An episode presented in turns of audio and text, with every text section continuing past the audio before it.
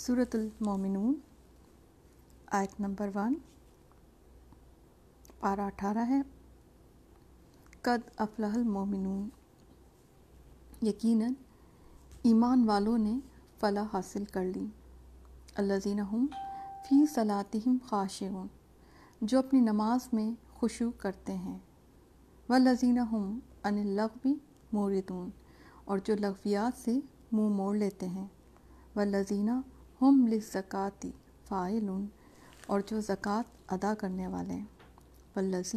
ہم لفروجہم حافظون اور وہ اپنی شرمگاہوں کی حفاظت کرنے والے ہیں۔ سورۃ المومنون سے پارہ اٹھارہ شروع ہوتا ہے اور اسی میں سورہ نور بھی آئے گی ابھی۔ سورۃ المومنون یہاں سے شروع ہوتی ہے اللہ کی خوشخبری سے کہ تحقیق ایمان والوں نے فلاح حاصل کر لی۔ فلاح یعنی کامیابی۔ فلاح کے لغوی میننگ تو چیرنا اور کاٹنا ہے۔ اسی لیے جو کسان ہوتا ہے، کاشتکار ہوتا ہے، اس کو بھی فلاح کہا جاتا ہے۔ کیونکہ وہ زمین کو چیر پھاڑ کے اس میں بیج بوتا ہے۔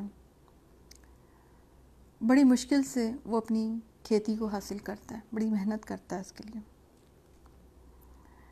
اسی طرح سے مفلح یعنی کامیاب بھی وہی ہوتا ہے، جو مشکلوں کو عبور کرتے ہوئے کامیابی تک پہنچتا ہے۔ اسلام کی نظر میں کامیاب وہ ہے جو دنیا میں رہ کر اپنے رب کو راضی کر لے اور فائنلی وہ جنت میں پہنچ جائے۔ اگر اس دوران دنیا کی کامیابی بھی نصیب ہو جائے تو اچھی بات ہے۔ وگرنہ اصل کامیابی تو آخرت کی کامیابی ہے۔ اور اس آیت میں مومنین کو کامیابی کی خوشخبری سنائی دی گئی ہے۔ اب بات یہ ہے کہ ہر انسان دنیا میں کامیابی چاہتا ہے۔ اور اس کے لیے اس نے اپنے اپنے معیارات بنائے ہوئے ہیں۔ اور اگر آپ کامیابی کی کوئی ڈیفینیشن پوچھیں، تو ہر ایک کی نظر میں کوئی ڈفرینٹ ڈیفینیشن ہوگی۔ اور اگر جنرلائز ڈیفینیشن دیکھیں گے، تو موسٹلی لوگ یہ سمجھتے ہیں کہ دنیا کی چیزیں، دنیا کی نعمتیں حاصل کر لینا۔ دنیا میں بڑا مقام حاصل کر لینا، یہ کامیابی ہے۔ لوگوں کا یہ خیال ہے۔ مگر اللہ تعالیٰ ہر اس خیال کو رد کرتا ہے۔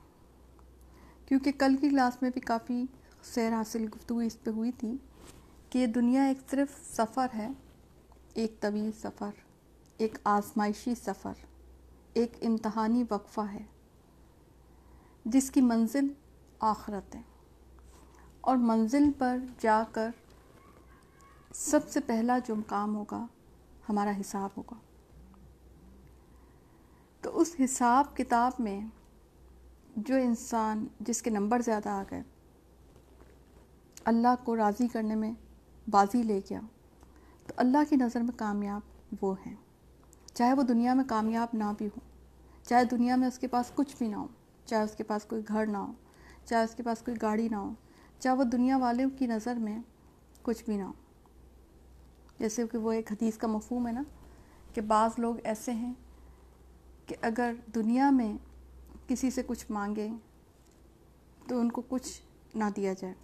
دنیا میں ان کی بے قدری کی جاتی ہے، لیکن ان کا اللہ کے ہاں مقام ایسا ہے کہ وہ اگر اللہ کے بحاف پر کوئی قسم کھا لیں تو اللہ ان کی قسم پوری کر دیتا ہے۔ یعنی اتنا بڑا مقام ہے۔ اب اس حدیث کی مفہوم سے بھی ہمیں یہی پتہ چلتا ہے کہ دنیا میں بعض لوگ ایسے بھی ہوتے ہیں جو دنیا کی جو معیارات ہیں، جو دنیا نے بنا رکھے ہیں، اس حساب سے کامیاب نہیں ہوتے۔ مگر اللہ کے ہاں وہ بڑا کام، بڑے کامیاب ہوتے ہیں اور اس دنیا میں انفیکٹ وہ اللہ کی نظر میں کامیابی والی زندگی گزار رہے ہوتے ہیں۔ یعنی نہ صرف وہاں پہ کامیاب ہوں گے، بلکہ وہ اس دنیا میں بھی کامیاب ہوں گے۔ کیونکہ جو اس دنیا کے کامیاب لوگ ہیں وہ یہاں سے ہی اللہ کی رضا حاصل کرنے میں کامیاب ہونا شروع ہو جاتے ہیں۔ ادھر ہر آزمائش میں پاس ہونا شروع ہو جاتے ہیں۔ تو اب وہ جو کامیاب لوگ ہیں، ان کی جو ڈیٹیل آ رہی ہے کہ ان کی صفات آ رہی ہے کہ وہ کیسے ہوتے ہیں، وہ کرتے کیا ہیں؟ ان کے اندر ایسی کیا خوبیاں ہوتی ہیں؟ تو اس میں آپ دیکھیں کہ اللہ زینہ ہم فی صلاطم خاشعون۔ ان کی نماز جو ہوتی ہے وہ بڑی پیاری ہوتی ہے۔ ان کی نماز میں خوشو ہوتا ہے۔ یعنی ان کی نماز میں اللہ کی محبت اور اللہ کا ڈر ہوتا ہے۔ ایک عجیب سی کیفیت ہوتی ہے ان کی نماز کی۔ وہ نماز پڑھتے ہیں تو وہ واقعی محسوس کرتے ہیں کہ اللہ تعالیٰ تک یہ بات پہنچ رہی ہے۔ حدیث میں آتا ہے کہ اس امت میں سب سے پہلے خوشو اٹھا لیا جائے گا۔ یعنی نماز کا خوشو اٹھا لیا جائے گا۔ اور آج ہم دیکھتے ہیں کہ لوگ نماز پڑھتے ہیں، مگر ان کی نماز ایک اٹھک بیٹھک یا ایک فزیکل پریکٹس کے علاوہ اور کچھ بھی نہیں۔ اور کرت دو چیزیں آج کی نماز میں ایک جو ہے ایکسرسائز اور ایک صرف کرت رہ گئی ہے۔ ہمیں پتہ ہی نہیں ہوتا کہ ہم کیا پڑھ رہے ہیں۔ نماز تو پوری کی پوری دعا ہے اور ہم اس کی صرف کرت کر کے، اس کی صرف ایک ڈیوٹی پوری کر کے اور ہم اٹھ جاتے ہیں۔ تو نماز کا خوشو اگر ہم کامیابی چاہتے ہیں آخرت کی، تو سب سے پہلے ہمیں نماز کا خوشو صحیح کرنا ہے۔ نماز میں خشیت لے کے آنی ہے۔ خشیت یعنی اللہ کا ڈر۔ و لذین ہم ان لغوی موردون اور جو لغویات سے منہ موڑ لیتے ہیں۔ لغ ہر اس چیز کو کہتے ہیں کہ جو بے فائدہ ہو جس کا نہ تو کوئی دینی فائدہ ہو نہ کوئی دنیاوی، بلکہ اس میں دین کا بھی نقصان ہو اور دنیا کا بھی نقصان ہو۔ تو وہ بڑی مصروف لائف گزارتے ہیں، دین کے لحاظ سے بڑے مصروف ہوتے ہیں کامیاب لوگ۔ ان کے پاس اتنا ٹائم نہیں ہوتا ہے کہ وہ لغویات کی طرف جائیں۔ اور ان کو لغویات کی ڈیفینیشن بھی پتہ ہوتی ہے۔ ان کو پتہ ہوتا ہے، یہ کسوٹی بھی اللہ تعالیٰ ان کے اندر ڈال دیتا ہے کہ کیا چیز دین کے حساب سے ضروری ہے اور کیا چیز دین کے حساب سے ضروری نہیں ہے۔ تو وہ چن چن کے وہ کام کرتے چلے جاتے ہیں۔ جو ان کا دین ان کو بولتا ہے کہ بہت ضروری ہے، جو ان کا اللہ ان کو کہتا ہے کہ یہ بہت ضروری کام ہے، جن سے وہ اللہ کو راضی کر سکیں، جن سے ان کا اعمال نامہ بھاری ہو سکے۔ وہ چن چن کے دنیا کے کاموں میں بھی یعنی وہ دنیا داری بھی کر رہے ہوتے ہیں، دنیا داری کی زندگی گزار رہے ہوتے ہیں، مگر اس میں بھی جو ہے اجر سمیٹ رہے ہوتے ہیں۔ وہ سارا کام اللہ کی رضا کے مطابق کر رہے ہوتے ہیں اور لغویات سے منہ موڑ لیتے ہیں۔ ہر وہ چیز جو ان کو لگتا ہے کہ ٹائم ویسٹیج ہے، تو وہ اس سے منہ موڑ لیتے ہیں۔ اور کیا خوبیاں ان کی؟ کامیاب لوگوں کی ولزین حمل زکاتی فائلون جو زکوٰۃ ادا کرنے والے ہیں۔ زکوٰۃ، ایک تو یہ کہ جو فرضی زکوٰۃ ہے وہ یعنی پیسوں میں سے حصہ نکالتے ہیں ایسے لوگوں کا جن کے پاس کچھ نہیں ہے۔ اور دوسرا، ان کے نفس کا تسکیہ اور اخلاق اور کردار کی طرف بھی اشارہ ہے کہ وہ بہت ہی جو ہے تسکیے والی زندگی گزارتے ہیں۔ وہ لذین ہم لی فروجیم حافظون اور وہ اپنی شرمگاہوں کی حفاظت کرتے ہیں۔ وجز اپنی بیویوں اور ملکیت کی لونڈیوں کے یقیناً یہ ملامتی میں سے نہیں ہے جو اس کے سوا کچھ اور چاہیں، وہی حد سے تجاوز کرنے والے ہیں۔ یعنی یہ وہ خوبیاں ہیں۔ ان کے علاوہ اگر کوئی چاہتا ہے، کسی اور طرف جاتا ہے، تو وہی حد سے تجاوز کرنا ہے۔ اور وہ اپنی امانتوں اور وعدے کی حفاظت کرنے والے والے ہیں۔ یعنی ان کے جو معاملات ہیں بندوں کے ساتھ، وہ بھی بڑے خوبی والے ہیں۔ آپ دیکھیں کہ یہ جو شروع والے جو پانچ آیتیں ہیں، یہ تو ان کی اپنی ذات سے متعلق تھی نا۔ اب جو ہے، یہ جو آٹھویں آیت میں جو آ رہا ہے نا لذین ہم لی امان اتہم و احدہم راؤن اس میں جو ان کے لوگوں کے ساتھ جو ڈیلنگ ہے، وہ بتائی جا رہی ہے کہ ان کی لوگوں کے ساتھ ڈیلنگ بھی بہت فیئر ہوتی ہے، بہت آسن والی ہوتی ہے۔ اگر کوئی امانت ان کے پاس رکھوائی جاتی ہے، تو وہ اس کو پوری کرتے ہیں، اس کی پوری کر کے ادا کرتے ہیں، اس میں خیانت نہیں کرتے ان کو کوئی منصب دیا جاتا ہے، تو اس منصب میں کوئی خیانت نہیں کرتے اگر مجلس میں وہ ہوتے ہیں، تو مجلس کی وہ خیانت نہیں کرتے۔ اور وعدے کی حفاظت کریں۔ اگر کوئی وعدہ وہ کر لیں تو وعدے سے بات سے ہٹتے نہیں ہیں۔ ولزینہ ہم اللہ صلاحم یو حافظ دوبارہ سلاد کی بات آئی۔ اسٹارٹ بھی نماز سے، آپ دیکھیں کہ ان کی جو خوبیوں کا اسٹارٹ بھی نماز سے ہوتا ہے، نماز کی خشیت سے، اور یہاں پر نماز کی حفاظت۔ یعنی نماز کو اپنے مقررہ وقت پر ادا کرتے ہیں۔ اور نماز کے لیے کبھی بھی وہ کوئی بہانہ پیش نہیں کرتے اور نماز ان کی بہت اچھی ہوتی ہے الائی کا ہم الوارثون، یہی وارث ہیں۔ کس کے وارث ہیں؟ جنت کے وارث ہیں۔ وہ فردوس کے وارث ہیں۔ الزینہ یریسون الفردوس۔ اور فردوس جو ہے عرش کے قریب ہے حدیث میں آتا ہے نا کہ جب تم میں سے کوئی جنت مانگے تو وہ فردوس مانگے۔ تو فردوس کی جو چھت ہے، وہ رب العالمین کا عرش ہے۔ تو سیٹسفیکشن کا یہ معیار، کامیابی کا یہ معیار اللہ تعالیٰ پیش کرتا ہے کہ ایسا کچھ کر جاؤ کہ جس سے تم جنت میں پہنچ جاؤ۔ یہ ہے اصل کام کرنے کا۔ اب اگر یہ بات ہم پڑھ لیتے ہیں، یہ بات ہم سمجھ لیتے ہیں، تو پھر ہماری تو زندگی ہی ٹوٹل بدل جاتی ہے۔ پھر دنیا کی طرف تو ہم کبھی نظر اٹھا کے دیکھ ہی نہیں سکتے۔ مگر یہی بات انسان کو سمجھ ذرا مشکل آتی ہے۔ ولاقت خلق نل انسان من سلالتی من تین ہم نے انسان کو مٹی کے جوہر سے پیدا کیا، پھر اسے نطفہ بنا کر محفوظ جگہ میں قرار دیا۔ پھر نطفے کو ہم نے جمع و خون بنایا۔ پھر اس خون کے لوتھڑے کو گوشت کا ٹکڑا دیا اور گوشت کے ٹکڑے کو ہڈیاں بنا دی اور ہڈیوں کو ہم نے گوشت بنا دی پہنا دیا اور پھر دوسری بناوٹ میں اس کو پیدا کر دیا۔ یعنی انسان کی پیدائش کے مرحلے یہاں پہ پیش کیے جا رہے ہیں کہ انسان اپنی پیدائش کو دیکھے کہ اگر اس میں سے کوئی بھی چیز کم رہ جاتی یعنی اگر ہڈیاں ہڈیاں نہیں ہوتی تو وہ مضبوط کھڑا ہو نہیں سکتا تھا، ہڈیاں ہی ہوتی اور گوشت نہیں ہوتا تو انسان میں حسن اور خوبصورتی نہ آتی۔ تو ہر چیز اللہ تعالیٰ نے، اللہ تعالیٰ کہتے ہیں نا صورت تین میں کہتے ہیں غلط خلق نل انسانہ فی آسن تقویم۔ ہم نے انسان کو آسن تقویم یعنی بہت ہی اچھے ڈھانچے میں، بہت ہی اچھی ترکیب میں بنایا، بہت خوبصورت انداز میں بنایا۔ تو یہ اللہ تعالیٰ بتا رہے ہیں کہ جو سارا کچھ تمہارے پاس ہے، تمہاری اپنی جو ذات ہے، وہ بھی اللہ نے بنائی ہے۔ اور اس کے بعد پھر تم سب یقیناً مر جانے والے ہو۔ سما ان نقم بعد ذالکم لمیتون۔ تم سب مر جانے والے ہو۔ پھر قیامت کے دن بلا شبہ تم سب اٹھائے جاؤ گے۔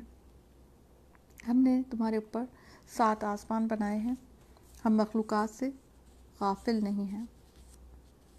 اور ہم صحیح اندازے سے آسمان سے پانی برساتے ہیں۔ آپ دیکھیں، پانی کا سسٹم اللہ نے کتنا خوبصورت رکھا ہوا ہے کہ چشموں، نہروں اور دریاؤں، تالابوں کی شکل میں اسے محفوظ بھی کیا۔ گلیشیئرس جو ہوتے ہیں وہ وقتاً فوقتاً پگھلتے رہتے ہیں۔ پھر بارش کا سسٹم بھی اللہ تعالیٰ نے رکھا کہ جہاں پانی کی ضرورت زیادہ ہے، وہاں بارشیں بھی برسا دی جاتی ہیں۔ تو اللہ تعالیٰ نے اتنا زبردست، اتنا وسیع سسٹم پانی کا بنا رکھا ہے۔ اور اس کے باوجود ہم اللہ کی قدر نہیں کرتے، اللہ کا شکر ادا نہیں کرتے۔ اور اسی پانی سے ہم تمہارے لیے کھجور اور انگوروں کے باش، باغات پیدا کرتے ہیں۔ یعنی کہ ہماری جو زراعت ہے وہ ساری اللہ کے بنائے ہوئے پانی کے سسٹم سے چل رہی ہے۔ اگر پانی اللہ تعالیٰ نیچے کر دے، سطح اس کی یا پانی اگر اللہ تعالیٰ روک لے، تو ہم ہم تو زندہ نہیں رہ سکتے۔ پھر آگے بشا جرتن تخرج من توری سینا اور وہ درخت جو تور سینا پہاڑ سے نکلتا ہے یعنی زیتون کا درخت، جو تیل نکالتا ہے اور کھانے والے کے لیے سالن ہے۔ یعنی جو زیتون کا سالن ہے، زیتون کا جو تیل ہے، وہ سالن کے طور پہ بھی استعمال کیا جاتا ہے۔ اور نبی کریم صلی اللہ علیہ وسلم نے زیتون کے تیل کی بڑی تعریف کی ایک جگہ پہ کہ زیتون کا تیل کیا خوبصورت سالن ہے۔ اسی لیے آپ دیکھیں، یہاں پہ سبغا کہا نا، رنگ والا للا کلیم، اس میں رنگ ہوتا ہے۔ یعنی کہ وہ جب روٹی کے ساتھ لگا کے اگر یہ کھایا جاتا ہے، تو اس میں گویا کہ روٹی بھی رنگین ہو جاتی ہے۔ تو درختوں میں سے جو زیتون کا تیل ہے، وہ مبارک تیل ہے۔ اللہ تعالیٰ نے کئی جگہ پہ بتایا اور زیتون کا ذکر آتا ہے۔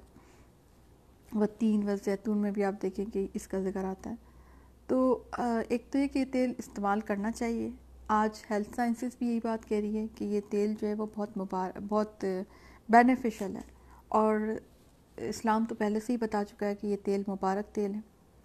تو ہمیں اسلام کے اوپر پسندیدگی کا اظہار کرتے ہوئے، یقین رکھتے ہوئے ہمیں اس تیل کو مبارک سمجھ کر استعمال کرنا چاہیے، کیونکہ یہ فائدہ ہمیں اللہ تعالیٰ بتا رہے ہیں۔ پھر آگے اللہ تعالیٰ کہتے ہیں کہ تمہارے لیے چوپایوں میں بھی بڑی عبرت ہے، بڑی بھاری عبرت ہے۔ ان کے پیٹوں میں سے ہم تمہیں دودھ پلاتے ہیں اور بہت سے نفع تمہارے لیے ہیں۔ یعنی آپ دیکھیں گے وہ جو کچھ کھاتے ہیں اس میں سے کچھ بھی سفید نہیں ہوتا، مگر اللہ تعالیٰ نے ایک سسٹم بنایا ہے کہ وہ ان کے اندر سے وہ اللہ تعالیٰ دودھ نکالتا ہے اور وہ دودھ پینا ہمارے لیے بینیفیشل ہے۔ نبی کریم صلی اللہ علیہ وسلم نے اس کو ایک کمپلیٹ فوڈ قرار دیا ہے دودھ کو، اور آج نیوٹریشنل سائنس بھی اس کو کمپلیٹ فوڈ قرار دیتی ہے۔ اور ان پر، اور کشتیوں پر تم سوار کروائے جاتے ہو یعنی اللہ کا شکر ادا کرو۔ اللہ تعالیٰ نے تمہیں کیا کیا سواریاں دی ہیں یعنی جو پائے بھی سواریاں اور پھر کشتیاں بھی۔ لقد ارسل نہ نوحن الا قومی آگے نوح علیہ السلام کا قصہ آتا ہے کہ ہم نے نوح علیہ السلام کو اس کی قوم کی طرف رسول بنا کر بھیجا۔ اس نے کہا یہ میری قوم کے لوگوں، اللہ کی عبادت کرو۔ اس کے سوا تمہارا کوئی معبود نہیں۔ کیا تم اس سے نہیں ڈرتے؟ اس کی قوم کے کافر سرداروں نے صاف کہہ دیا کہ یہ تو، کہ یہ تو تم جیسا ہی انسان ہے۔ یہ تم پر فضیلت اور بڑائی حاصل کرنا چاہتا ہے۔ اگر اللہ ہی کو، اللہ کو منظور ہوتا تو کسی فرشتے کو اتارتا۔ میں نے آپ کو پیچھے بھی بتایا تھا کہ انبیاء کرام کی فزیکل پوزیشن کے حساب سے لوگوں میں ہمیشہ یہ اعتراض رہا ہے۔ ان سب قوموں کا یہ مسئلہ رہا ہے کہ جب نبی ان کے درمیان موجود ہوتے ہیں تو کہتے ہیں کہ یہ بشر ہے۔ جب نبی ان کے درمیان سے چلے جاتے ہیں تو کہتے ہیں یہ نور ہے۔ یعنی ہوتے ہیں تو بشریت پہ اعتراض اور چلے جاتے ہیں تو ان کی شخصیت کو ہم الگ ہی پیرائے میں لے آتے ہیں۔ یقیناً اس شخص کو جنون ہے، بس تم اسے ایک وقت مقرر تک ڈھیل دو۔ کالی رب بن سرنی بے مکذبونی نو علیہ السلام نے دعا کی کہ میرے رب، ان کے جھٹلانے پر تو میری مدد کر۔ ساڑھے نو سو سال کی تبلیغ اور دعوت کے بعد بلاخر آپ نے رب سے دعا کی۔ شروع میں ہی نہیں دعا کر لی تھی۔ اور ایک اور جگہ پہ یہ بھی آتی ہے نا، فدا فدا رب بہو انی مغلوب فنتصر کہ نو علیہ السلام نے دعا کی کہ میں مغلوب ہوں اور کمزور ہوں، میری مدد فرما۔ تو اللہ تعالیٰ کی، کیونکہ اللہ کے بندے تھے، اللہ کا پیغام پہنچا رہے تھے، تو پھر مدد بھی اللہ ہی کرے گا نا۔ تو مدد کے لیے پکارا بھی اللہ کو۔ اگر ہم اللہ کا سچا پیغام پہنچا رہے ہیں تو اس کے راستے میں جو بھی مشکلات آئیں تو اللہ کو ہی بتانی ہے اور اللہ سے ہی مدد مانگنی ہے۔ یہ میسج ہے اس میں۔ تو ہم نے ان کی طرف وہی بھیجی کہ تو ہماری آنکھوں کے سامنے ہماری وہی کے مطابق ایک کشتی بنا۔ جب ہمارا حکم آ جائے اور تنور ابلنے لگے یعنی زمین سے پانی نکلنے لگے، تو ہر ہر قسم کا ایک جوڑا اس میں رکھ لیں اور اپنے اہل کو بھی مگر ان میں سے جن کی بات میرے، ہماری بات پہلے گزر چکی یعنی بیوی اور بیٹا۔ خبردار، جن لوگوں نے ظلم کیا، ان کے بارے میں مجھ سے کوئی کلام نہیں کرنا۔ ٹھیک ہے؟ تو یہ واقعہ میں آپ کو پہلے بتا چکی ہوں، پھر اللہ تعالیٰ نے کہا کہ اب اس کشتی پر تم اور تمہارے ساتھی بیٹھ جاؤ اور تو کہنا سب تعریف اللہ کے لیے، جس نے ہمیں ظالم لوگوں سے نجات عطا فرمائی۔ یعنی کہ اللہ کا شکر ادا کرنا اور کہنا کہ میرے رب ہمیں بابرکت اتارنا، اتار اتارنا اور تو ہی بہتر اتارنے والوں میں سے۔ کل ربی انزل منزل مبارک منت خیر المنزلین۔ اور یقیناً اس میں بڑی نشانی ہے۔ یعنی نور علیہ السلام کا جو قصہ ہے، وہ آپ کو میں نے بتا دیا تھا، اس لیے میں اس کی ڈیٹیل میں اتنی نہیں جا رہی ہوں۔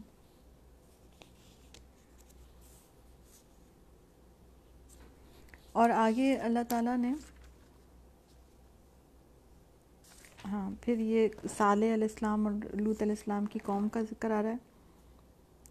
آیت نمبر فورٹی تھری فورٹی فور میں آپ دیکھیں کہ اللہ تعالیٰ کہتے ہیں کہ پھر ہم نے لگاتار نہ تو کوئی امت اپنے وقت مقرر سے آگے پڑھی اور نہ پیچھے رہیں اور ہم نے لگاتار رسول بھیجے۔ جب جب جس امت کے پاس اس کا رسول آیا، اس نے جٹلایا بس ہم نے ایک کو دوسرے کے پیچھے لگا دیا۔ یعنی کہ ایک کے بعد ایک رسول آتے رہے۔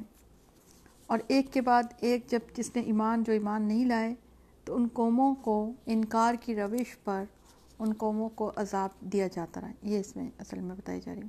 تو ہمارے لیے ان واقعات میں اسباق ہیں کہ ہم اگر انکار کی روش اختیار کریں گے تو ہمارے ساتھ بھی ایسا ہو سکتا ہے۔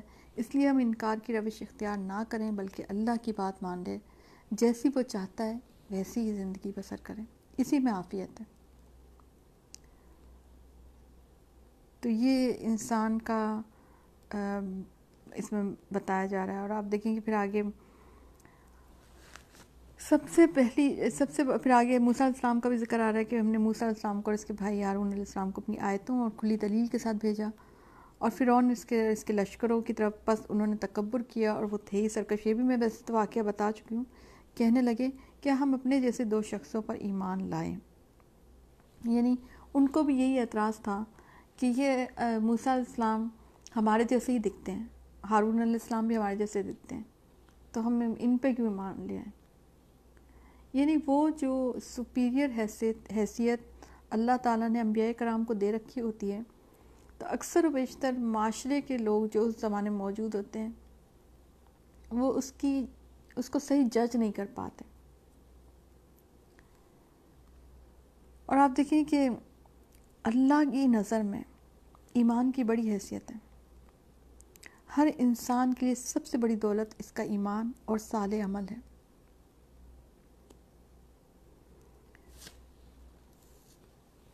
اللہ ہم سب کو بھی ایمان اور اس کے بعد سال عمل کرنے کی توفیق عطا فرمائے۔ آمین۔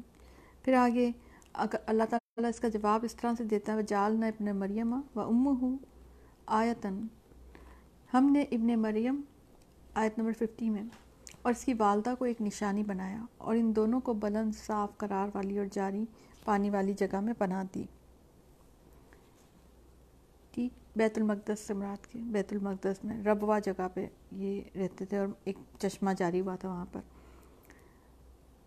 اور اے پیغمبروں، ایک اس کا جواب یہ دیتے ہیں کہ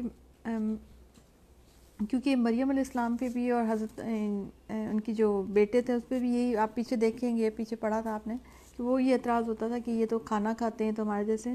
تو اللہ تعالیٰ کہتے ہیں کہ یہ تو ایک نشانی ہے۔ آپ، اگر آپ دیکھنا چاہیں تو حضرت عیسیٰ علیہ السلام جس طرح سے ان کی پیدائش ہوئی، تو ایک بہت بڑا معاوضہ تھا۔ مگر جس کو عقل نہیں پکڑنی ہوتی، وہ نہیں پکڑتا۔ پھر آگے اللہ تعالیٰ کہتے ہیں، یا یو رسول کل امنت طیباتی و عمل انی بمت عملون علیم۔ یعنی جو کچھ کھا رہے ہو وہ بھی دیکھ رہا ہوں میں۔ اے پیغمبروں، ان کو پیغمبروں کو سنوا کر دراصل امت کو سنوانا مقصود ہے۔ کلو منت طیبات حلال چیزیں کھاؤ، پاک چیزیں کھاؤ اور نیک عمل کرو۔ تم جو کچھ بھی کر رہے ہو میں اس سے بخوبی جانتا ہوں۔ یعنی عمل جو ہے، اس میں یعنی کھانا جو ہے، نیک عمل یعنی کہ آپ جب حلال کھانا کھاتے ہیں تو یہ بھی ایک عبادت ہے۔ صاف ستھری غذا، پاک غذا، حلال غذا کا اور ایمان کا ایک تعلق ہے۔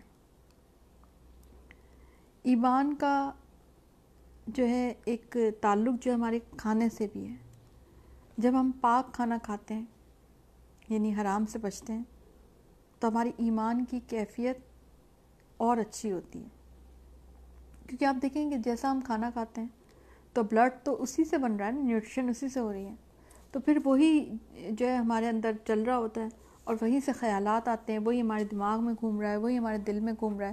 تو اگر حرام کھانا اس میں گیا ہوا ہے، تو اس سے حلال آپ کے خیالات، حلال نیتیں کیسے ہو سکتی ہیں؟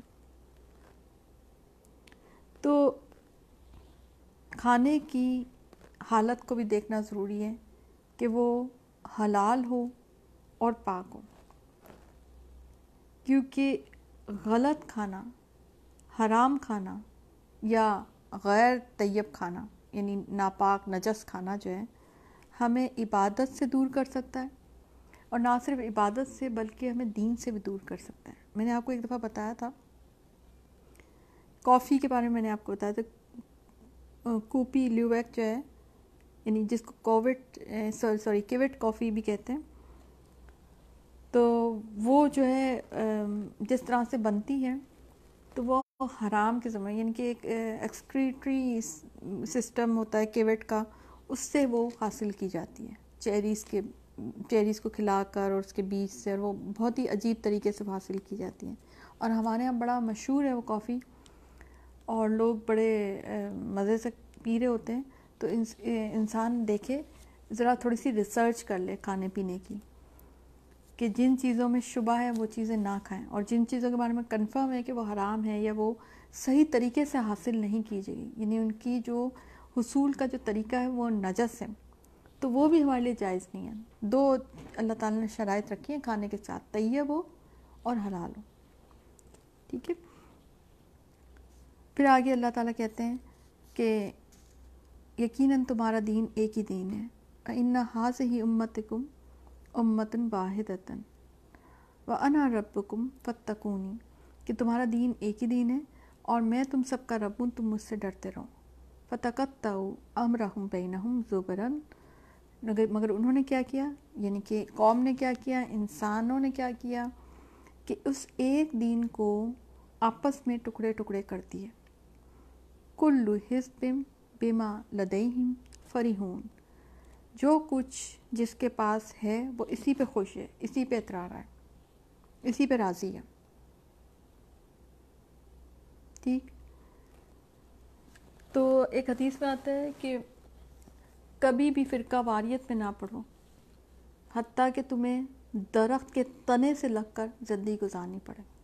ایک اور حدیث میں آتا ہے کہ کبھی بھی فرقہ واریت میں نہ پڑھو، چاہے تمہیں درخت کی جڑ ہی کیوں نہ چپانی پڑے۔ اور ایک حدیث میں آتا ہے کہ اللہ تعالیٰ تمہارے لیے تین باتوں کو پسند کرتا ہے۔ یہ کہ تم اسی کی عبادت کرو، یہ کہ تم اس کے ساتھ کسی کو شریک نہ کرو، اور یہ کہ اللہ کی رسی کو تھام کر رکھو اور آپس میں تفرقہ نہ کرو۔ یعنی تفرقہ نہ کرنا اللہ کو پسند ہے۔ اور آپ دیکھیں، عبادت یعنی توحید اور شرک نہ کرنے کے ساتھ اللہ نے تیسری بات جو بتائی ہے اس حدیث میں، وہ یہ ہے کہ اللہ کی رسی کو تھام کر رہو اور آپس میں تفرقہ نہ کرو۔ آج آپ دیکھیں کہ مسلمانوں میں فرقہ واریت کتنی زیادہ ہے۔ حالانکہ ہمارا دین ایک ہے، ہمارا رب ایک ہے، نبی کریم صلی اللہ علیہ وسلم ایک ہے قرآن ایک ہے۔ تو پھر اتنی ساری فرقہ واریت کی گنجائش کہاں نکلتی ہے؟ تو اس کا حل کیا ہے؟ اس کا حل یہ ہے کہ ہم قرآن اور سنت کی طرف لوٹیں۔ یعنی جب تک ہم قرآن اور سنت کو اپنی آنکھوں سے نہیں پڑھیں گے، اپنی آنکھوں سے نہیں دیکھیں گے، آیات کو غور سے دیکھیں گے، آیات کو نہیں سمجھیں گے، اس وقت تک ہمیں سمجھ نہیں آئے گی کہ کون کیا کرے۔ یہ سوال بڑا آتا ہے میرے پاس، بہت سا کہ ہمیں کیسے؟ شروع شروع میں اب تو اتنا نہیں آتا۔ مگر پہلے تو بہت زیادہ آتا تھا، ہم کہاں جائیں؟ ہم کیا کریں؟ ہم کدھر سے دین حاصل کریں؟ بھئی آپ دیکھیں، جہاں سے قرآن اور سنت کا مطالعہ آپ کے سامنے پیش کیا جا رہا ہے، وہاں چلے جائیں؟ نہیں، جہاں سے کوئی فرقہ واریت کی یا بدنیتی کی کوئی بو آ رہی ہے، تو وہاں ادھر نہ آپ جائیں، کیونکہ وہ تو پھر آپ کو مسلکی دین ہی پڑھائیں گے نا۔ تو مسلکی دین دراصل اللہ کی چوائس نہیں ہے۔ یہ بندوں کی چوائس تو ہو سکتی ہے، مگر اللہ کی چوائس نہیں ہے۔ اللہ کی چوائس تو قرآن ہے، یہ جو کتاب آپ کے ہاتھ میں ہے، اللہ کی کتاب تو بس ایک ہی ہے۔ بس آپ بھی انہیں، ان کی غفلتوں میں کچھ مدت بڑھا رہنے دیجیے کیا یہ یوں سمجھ بیٹھے ہیں کہ ہم جو بھی ان کے مال اور اولاد بڑھا رہے ہیں، وہ ان کے لیے بھلائیوں میں جلدی کر رہے ہیں؟ نہیں، بلکہ یہ سمجھتے نہیں ہیں۔ یعنی کہ اب دیکھ کتنی اہم بات بتا دی گئی ہے کہ بعض اوقات انسان دنیا میں بڑا کامیاب ہوتا ہے۔ دنیا میں اس کو مال بھی مل رہا ہے، اولاد بھی ہو رہی ہے اور اور اس کی بہت کامیابی مل رہی ہے۔ یعنی دنیا کے لحاظ سے بڑی کامیابی اس کو مل رہی ہوں تو اس کے ارد گرد والے لوگ بھی اور خود وہ بھی یہ سمجھنے لگتا ہے۔ اس کے ارد کا آواز کا پرابلم ہے؟ آہستہ ہے۔ اچھا۔ تو اس کے ارد گرد والے لوگ بھی اور خود بھی یہ سمجھنے لگتا ہے کہ شاید وہ کامیاب ہے یعنی ہمارے اندر یہ پتہ نہیں کہاں سے اٹھایا ہے کہ ہم جب دیکھتے ہیں کسی کے پاس دنیاوی طور پہ چیزیں زیادہ ہیں تو دیکھیں فرعون کے پاس بھی بہت دنیاوی دولت تو بہت تھی، قارون کے پاس بھی بہت تھی۔ بہت سے ایسے لوگ گزرے ہیں، مشرق ہیں جو کہ اللہ کے نافرمان تھے، مگر پیسے کے لحاظ سے دنیاوی نعمتوں کے لحاظ سے ان کے پاس بہت زیادہ بھی تھا۔ تو اس کا یہ مطلب نہیں ہے کہ اللہ ان سے راضی ہے۔ تو پھر اللہ کن سے راضی ہے؟ ان لذینہ ہم من خشیتی ربی مشفقون۔ یقیناً جو لوگ، آیت نمبر ففٹی سیون میں، جو لوگ اپنے رب کی حیبت سے ڈرتے ہیں۔ جو اپنے رب کی آیتوں پر ایمان رکھتے ہیں۔ والذین ہم بھی آیت ربیم یومنون یعنی آگے، نیکی میں جو آگے بڑھتا ہے، جو اپنے رب سے ڈرنے میں جو آگے بڑھتا ہے۔ والذین ہم بھی ربیم لا یشرکون۔ اور جو اپنے رب کے ساتھ کسی کو شریک نہیں کرتے۔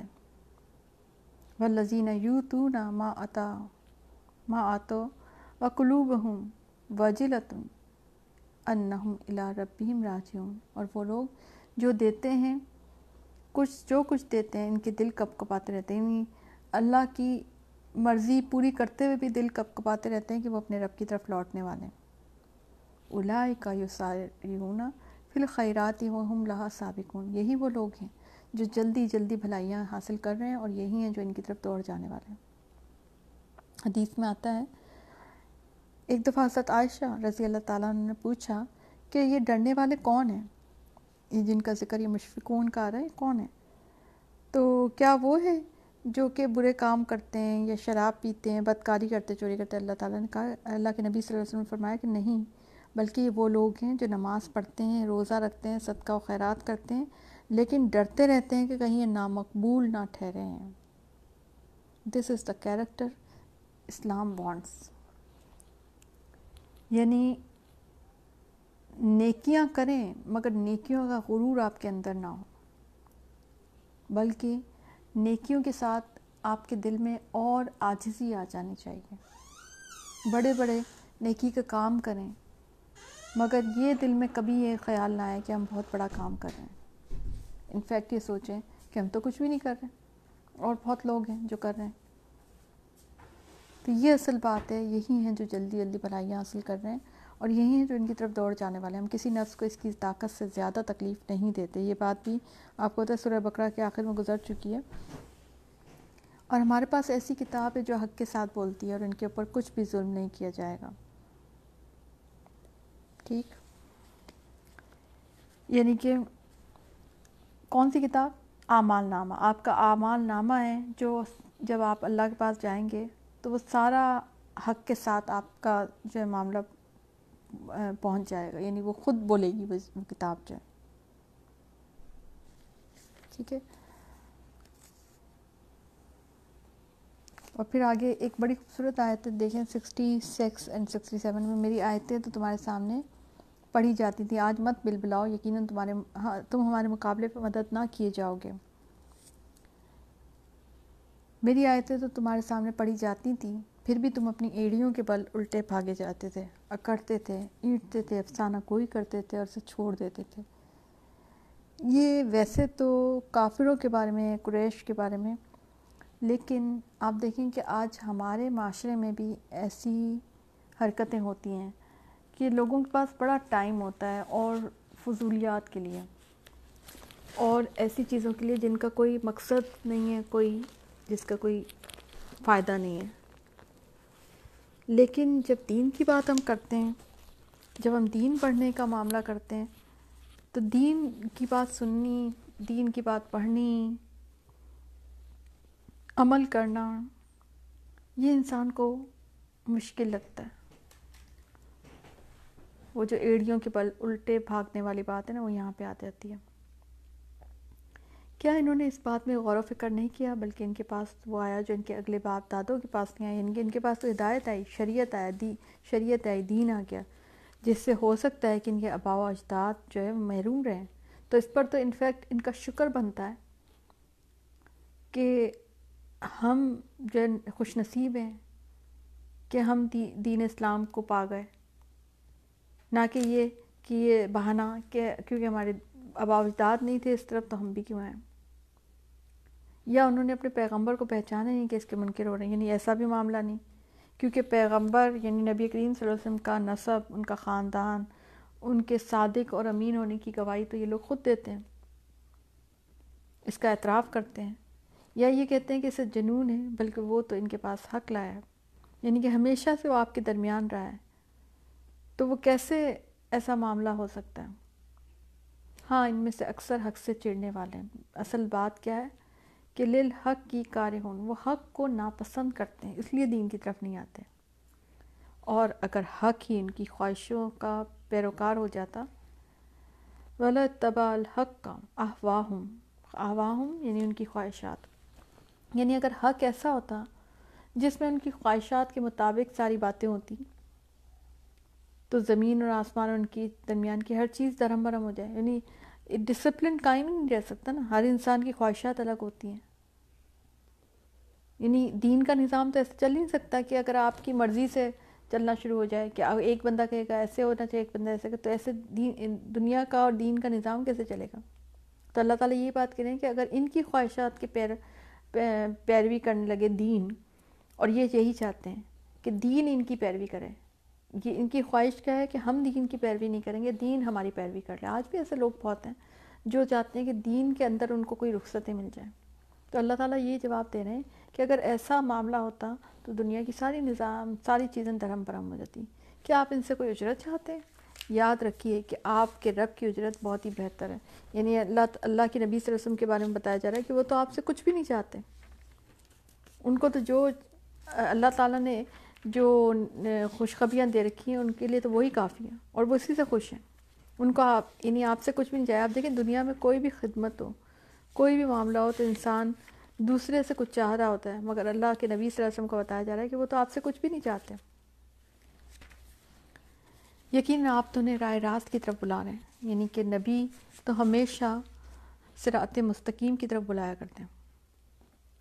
بے شک جو لوگ آخرت پر یقین نہیں رکھتے، وہ سیدھے راستے سے مڑ جانے والے ہیں۔ اور پھر آگے یہی کہ یہ وہ، وہی جلاتا ہے، وہی مارتا ہے، رات دن کے رد و بدل کا اختیار بھی وہی ہے کیا تم کو سمجھ بوجھ نہیں؟ اور یہ حصہ دیکھیں، بڑا اللہ کا جلال ایٹی فور آیت میں کہ پوچھئے تو صحیح کہ زمین اور آسمان کی کل چیزیں کس کی ہیں؟ کل لمن الارض یعنی ارض زمین کس کے لیے ہے؟ اللہ کے لیے ہے نا؟ ومن فی ہا ان کن تم تعلمون یعنی کہ وہ کس، اللہ نے بنائی ہیں تو اللہ کی ہیں۔ فوراً جواب دیں گے کہ اللہ کی، کہہ دیجیے پھر تم نصیحت کیوں نہیں حاصل کرتے؟ جب سب اللہ کی ہے تو تم اللہ کی کیوں نہیں بنتے؟ دریافت کیجیے کہ ساتواں آسمان، آسمانوں کا اور بعضمت عرش کا رب کون ہے؟ وہ لوگ جواب دیں گے کہ اللہ ہی کہہ دیجیے کہ پھر تم ڈرتے کیوں نہیں؟ یعنی ان کو سب پتہ ہے حقیقت۔ لیکن اس کے باوجود وہ حق پر نہیں آتے۔ تو پھر آپ کیا کریں؟ کل رب بھی ماں اما ترینی ماں یودون آپ دعا کریں کہ اے میرے پروردگار، اگر تو مجھے وہ دکھائے جس کا وعدہ نہ دیا جا رہا تو اے میرے رب، مجھے ان ظالموں کے گروہ میں نہ کرنا۔ بڑا خوبصورت انداز کہ اللہ تعالیٰ اسی لیے حدیث میں آتا ہے کہ نبی کریم صلی اللہ علیہ وسلم ہمیشہ دعا کیا کرتے تھے کہ اللہ جب تو کسی قوم پر آزمائش یا عذاب بھیجنے کا فیصلہ کرے تو اس سے پہلے پہلے مجھے اٹھا لینا دنیا سے۔ اور یہ جو دعا ہے، یہ ہر شخص کو کرنی چاہیے۔ آیت number ninety three, ninety four. اور پھر آگے عمدہ اور اچھے طریقے سے تبلیغ کرنے کا حکم آ رہا ہے۔ اتفا بلتی آسن آسن اور اچھے طریقے سے تبلیغ بھی کرنی ہے، پلس یہ کہ شیطان کے ہمز، نفق اور نفسے سے بھی بچنے کی دعا کرنی ہے کہ وہ قریب بھی نہ آئے۔ آؤز بھی کا ربی یہ حضرون کہ اللہ اللہ تعالیٰ میں پناہ چاہتا ہوں کہ وہ میرے پاس بھی آ جائے یعنی میرے قریب بھی نہیں۔ اور آپ دیکھیں کہ یہاں پہ جو تبلیغ کا معاملہ سکھایا گیا ہے کہ جو آسن طریقہ اس سے آپ نے کرنی ہے، تو آپ دیکھیں کبھی بھی گندگی سے گندگی صاف نہیں ہوتی ہمیشہ گندگی صاف چیز سے صاف ہوتی ہے۔ تو انسان کو یہ بات کرنی چاہیے، اس طرح سے معاملہ کرنا چاہیے جب بھی تبلیغ کے راستے میں اور پھر جب سور پھونکا جائے گا، تو اس دن نہ تو یہ آپس میں رشتہ دار رہیں گے، نہ آپس کی پوچھ پوچھ جن کی ترازو کا پلہ بھاری ہو گیا، وہی نجات والے اور جن کے ترازو کا پلہ ہلکا ہو گیا، وہ جنہوں نے اپنا نقصان آپ کے لیے، جو ہمیشہ کے لیے جہنم حاصل ہوا ہے۔ ٹھیک اب یہاں پہ جو ہے سور پھونکے جانے کا بتایا جا رہا ہے۔ اور اس کے بعد جو ہے انسان کے جو اعمال ہوں گے نا، اسی حساب سے میزان کا وزن بھاری ہو جائے گا یا ہلکی ہو جائے گا جیسے کہ کچھ اعمال ایسے ہیں کہ جن سے میزان کا وزن بھاری ہو جاتا ہے۔ اور جیسے حدیث میں آتا ہے کہ دو کلمے ایسے ہیں جس سے میزان، جس سے جو زبان پر ہلکے ہیں، دو کلمے جو سبحان اللہ و بحمدی کا جو آتا ہے نا، وہ زبان پر بہت ہلکے ہیں مگر میزان میں بہت بھاری ہیں۔ یعنی کہ آپ کا منٹ لگتا ہے آپ کو بولنے میں، لیکن میزان میں بھاری ہیں۔ اسی طرح سے میزان میں حسن اخلاق سے بھاری کوئی چیز نہیں، یہ بھی حدیث میں آتا ہے۔ یعنی کچھ ایسے عمل ہوتے ہیں جس سے آپ کا میزان بھاری ہوتا چلا جاتا ہے۔ تو وہ اعمال اسپیشلی حسن اخلاق اور یہ جو تسبیح اور تذکیر جو ہے وہ انسان کو ہمیشہ کرتے رہنا چاہیے۔ اس سے انسان کا جو اعمال نامہ ہے وہ بھاری ہوتا چلا جاتا ہے۔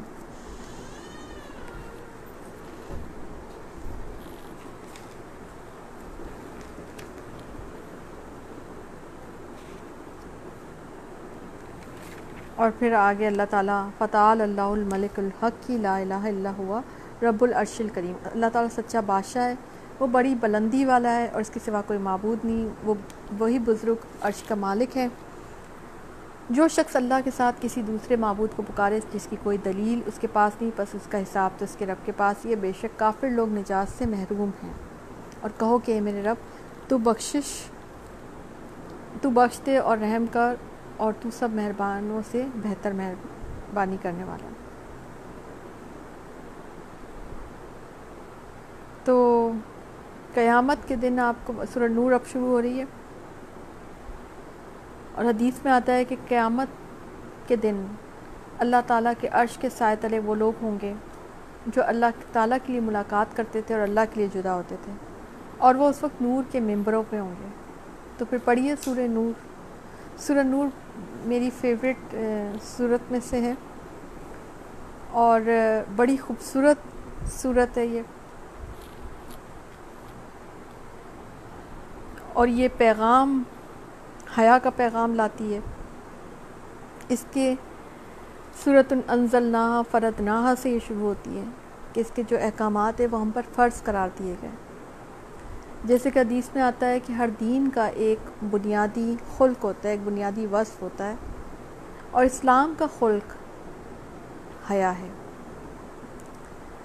تو سورہ نور جو ہے، اس میں آپ بہت سارے معاملات کو آپ ایک ساتھ ابھی اسٹڈی کرنے جا رہے ہیں۔ یہ بیسیکلی حیا کے پیغام کے اوپر ہے۔ انسدادی بے حیائی کا پیغام ہے اس میں کہ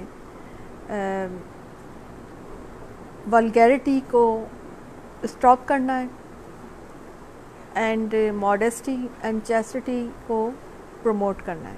یہ پیغام آپ کو دے رہی ہے۔ سر نور، آپ کو بے حیائی کی تشہیر اور اس کی پروموشن کو روکنے کے لیے بھی آپ کو اس میں پیغام تعارف اس کا موجود ہوگا۔ اسی طرح سے گھر میں داخل ہونا ہے، کیسے داخل ہونا ہے؟ یہ آپ کو سورہ نور میں پتہ چلے گا۔ حد زنا، کوڑوں کی سزا۔ بے کو روکنے کے لیے جو معاملات ہیں یعنی مخلوط محفلوں کو روکنے کے احکامات فری مکسنگ کو روکنا، نگاہوں کو قابو میں رکھنا بد نگاہی سے بچنا، یہ سارا ابھی آپ سورہ نور میں پڑھنے جا رہے ہیں۔ حد زنا، کوڑوں کی سزا، حد قذف، زانی اور زنا کو روکنے والے معاملات، یہ ساری چیزیں ابھی آپ سورہ نور میں پڑھنے جا رہے ہیں۔ تو چلیے پڑھتے ہیں ہم سورہ نور۔ اور خصوصاً اس میں خواتین کے بھی خصوصی معاملات، مسائل پیش کیے، کیونکہ سورہ نور، سورہ عذاب اور نساء، یہ تین ایسی صورتیں کہ جس میں خواتین کو اسپیشلی خواتین کے جو معاملات ہیں، وہ ڈسکس کیے جا رہے ہیں۔ اور حضرت عمر رضی اللہ تعالیٰ عنہ نے سورہ نور کو سیکھنا، اس کی تفسیر کو سمجھنا، یہ اپنے دور خلافت میں یہ لازمی قرار دے دیا گیا تھا۔ جیسے ان کے نصاب میں تھا یعنی ان کے زمانے میں جیسے جو بچے ہوتے تھے، وہ بچہ بچہ اس کو سیکھتا تھا۔ مگر افسوس کا مقام یہ ہے کہ ہم اسلامی معاشرے میں رہتے ہیں، ہم خود بھی مسلمان ہیں، مگر ہمیں سورہ نور کے بارے میں نہیں پتہ تو میں، مجھے جب یاد آتا ہے سورہ نور، سورہ، تو مجھے بڑا شوق تھا کہ میں سورہ نور استاذہ کے ساتھ پڑھوں۔ اور الحمدللہ میرا یہ شوق پورا ہوا کافی عرصے کے بعد جا کر۔ اور میں ایک بات ابھی، جب میں پڑھانے جا رہی تھی تو میں صبح سے سوچ رہی تھی، میں ان کا یہ بھی انسان کے شوق شوق ہوا کرتے ہیں کہ آج مجھے فلانی صورت سیکھنی ہے، آج مجھے فلانا جو ہے آیت سیکھنی ہے، آج مجھے فلانا علم حاصل کرنا ہے۔ اصل میں جب ہم دین کی طرف لگ جاتے ہیں تو ہمارے شوق ایسے ہی ہوتے ہیں، ہماری سوچ ایسی ہی ہوتی ہے۔ تو شروع کرتے ہیں۔ اعوذ باللہ من الشیطان الرجیم۔ بسم اللہ الرحمن الرحیم۔ صورت انزل ناہا و فرت ناہا و انزل نافیہ آیاتم بینات لعلکم تذکرون۔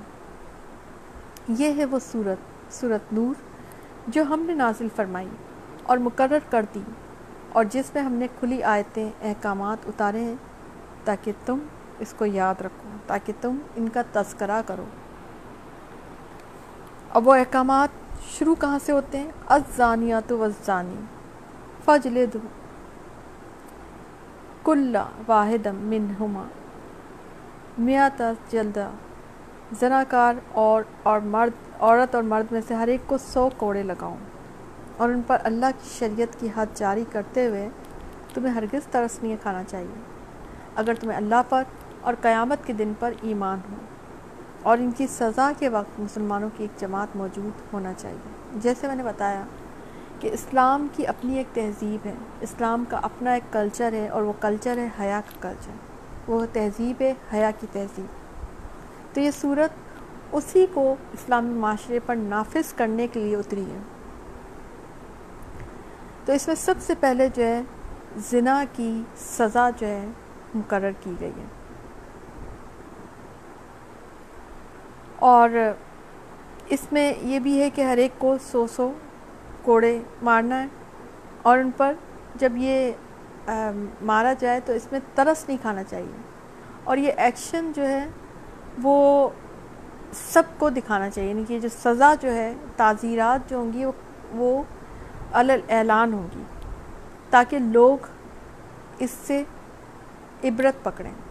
یاد رکھیں کہ اسلام میں جو تعزیرات ہیں وہ بعض آپ کو بڑی سخت محسوس ہوں گی، لیکن جب آپ ان کے جرائم کو دیکھیں گے نا، تو آپ کو لگے گا کہ یہ اتنی سخت نہیں ہے، ایک تو بات یہ کیونکہ زنا سے بہت سی گھروں کی خرابیاں وجود پکڑتی ہیں۔ صرف گھروں کی نہیں، زنا سے پورے پورے معاشرے تباہ برباد ہو جاتے ہیں۔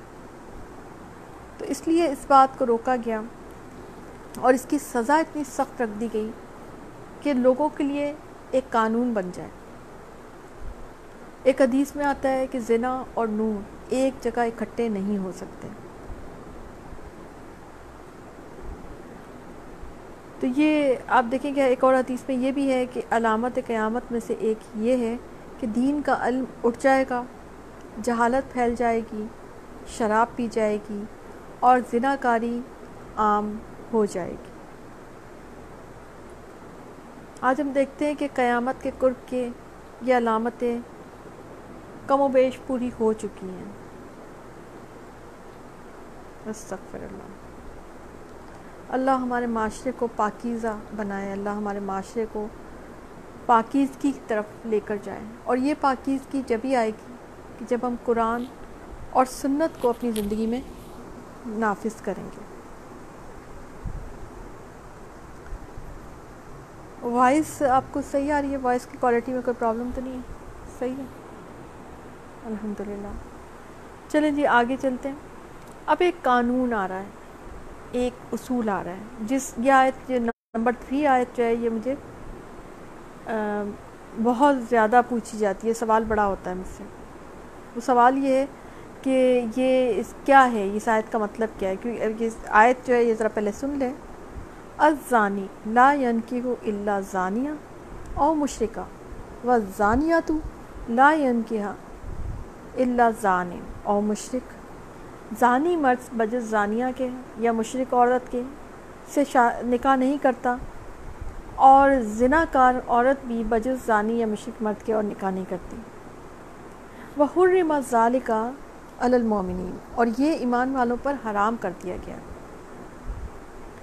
یعنی اس میں شادی کا ایک آپ کو قانون دیا جا رہا ہے۔ وہ قانون کیا ہے؟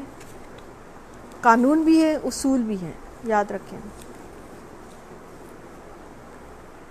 کہ یہ جو ہے، یہ کہ ایک تو یہ قانون بھی ہے کہ آپ اگر کسی کا پتہ ہے کہ وہ اسی قسم کا انسان ہے، تو ایک نیک اور پاکیزہ عورت سے اس کی شادی نہ کروائی جائے، اس کا نکاح نہ کروایا جائے۔ اسی طرح سے نیک عورت جو ہے، اس کا کیریکٹر، جس کا کریکٹر لیس جو بندہ اس سے نکاح نہ کروایا جائے۔ یہ تو ہو گیا قانون کا مال پھر اخلاقی تعلیم بھی یہی ہے۔ کیونکہ ان کا نباہ ہو نہیں سکتا۔ پھر اصول بھی یہی ہے کہ اگر ایسا کوئی مرد ہے، ایسا کوئی عورت ہے، تو اس سے اسی قسم کی وہ جو عورت ہے یا مرد شادی کرے۔ اور کفو بھی تو یہی ہے نا۔ اسلام میں کفو کا کتنا زیادہ حکم ہے؟ کفو کو سمجھتے کفو کا مطلب ہوتا ہے کہ رشتے میں برابری دیکھنا۔ تو رشتے میں برابری آپ ہر چیز میں دیکھ مطلب حدیث میں ہمیں پتہ چلتا ہے کہ مثلا اگر کوئی اچھے خاندان کی ہے تو وہ کوشش کرے کہ وہ تھوڑا سا اسی طرح سے تھوڑی بہت کوئی پڑھی لکھی ہے یا نہیں، تو وہ بھی یہ دیکھے کہ کچھ اس کی میچنگ کا ہو، نا؟ تو رشتے میں کفو تلاش کرنے میں کوئی حرج نہیں ہے۔ تو یہ کفو کا معاملہ بھی تو آ گیا ہے نا۔ اور پھر سب سے بڑھ کر قانون ہو گیا، اصول ہو گیا، اخلاقی ضابطہ ہو گیا۔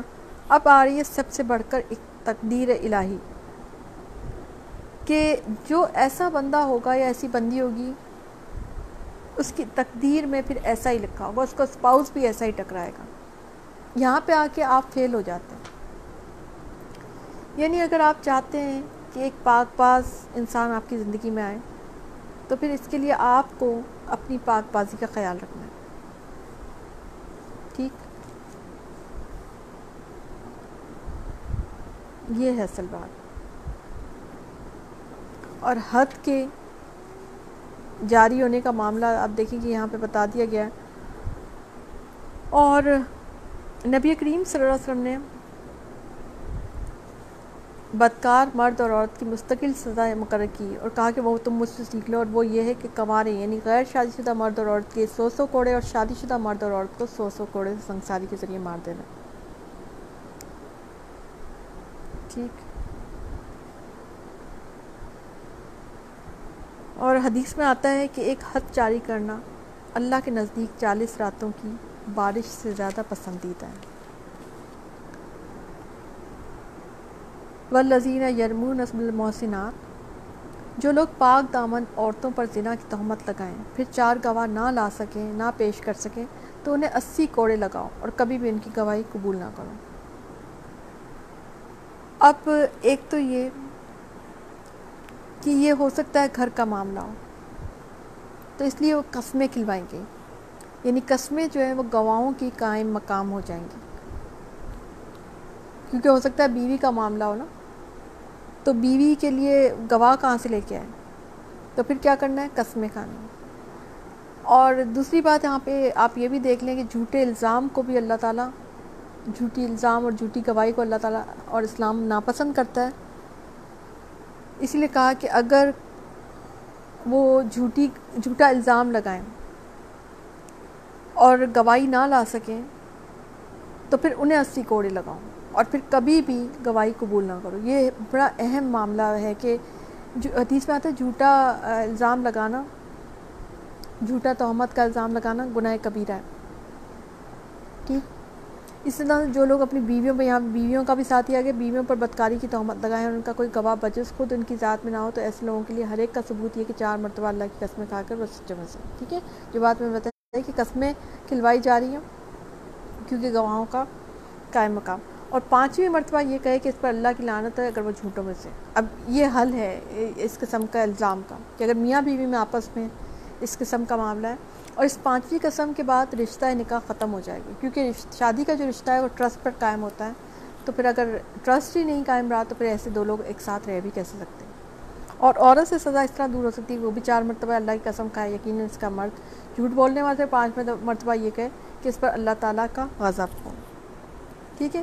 تو یہ جو ہے اس میں قذف یعنی بہتان تراشی کی، پہلے آپ نے دیکھا کہ اس کی سزا ہے کہ اگر وہ گواہ نہ لائیں، وہ اسی کوڑے ہیں اور ان کی شہادت نہیں قبول کی جائے گی کبھی بھی جو پاک دامن پہ۔ دوسرا یہ کہ اگر گھر کے اندر کا یہ معاملہ آ جائے تو وہ جو چار قسمیں ہوں گی، چار گواہوں کے برابر ہو جائیں گی۔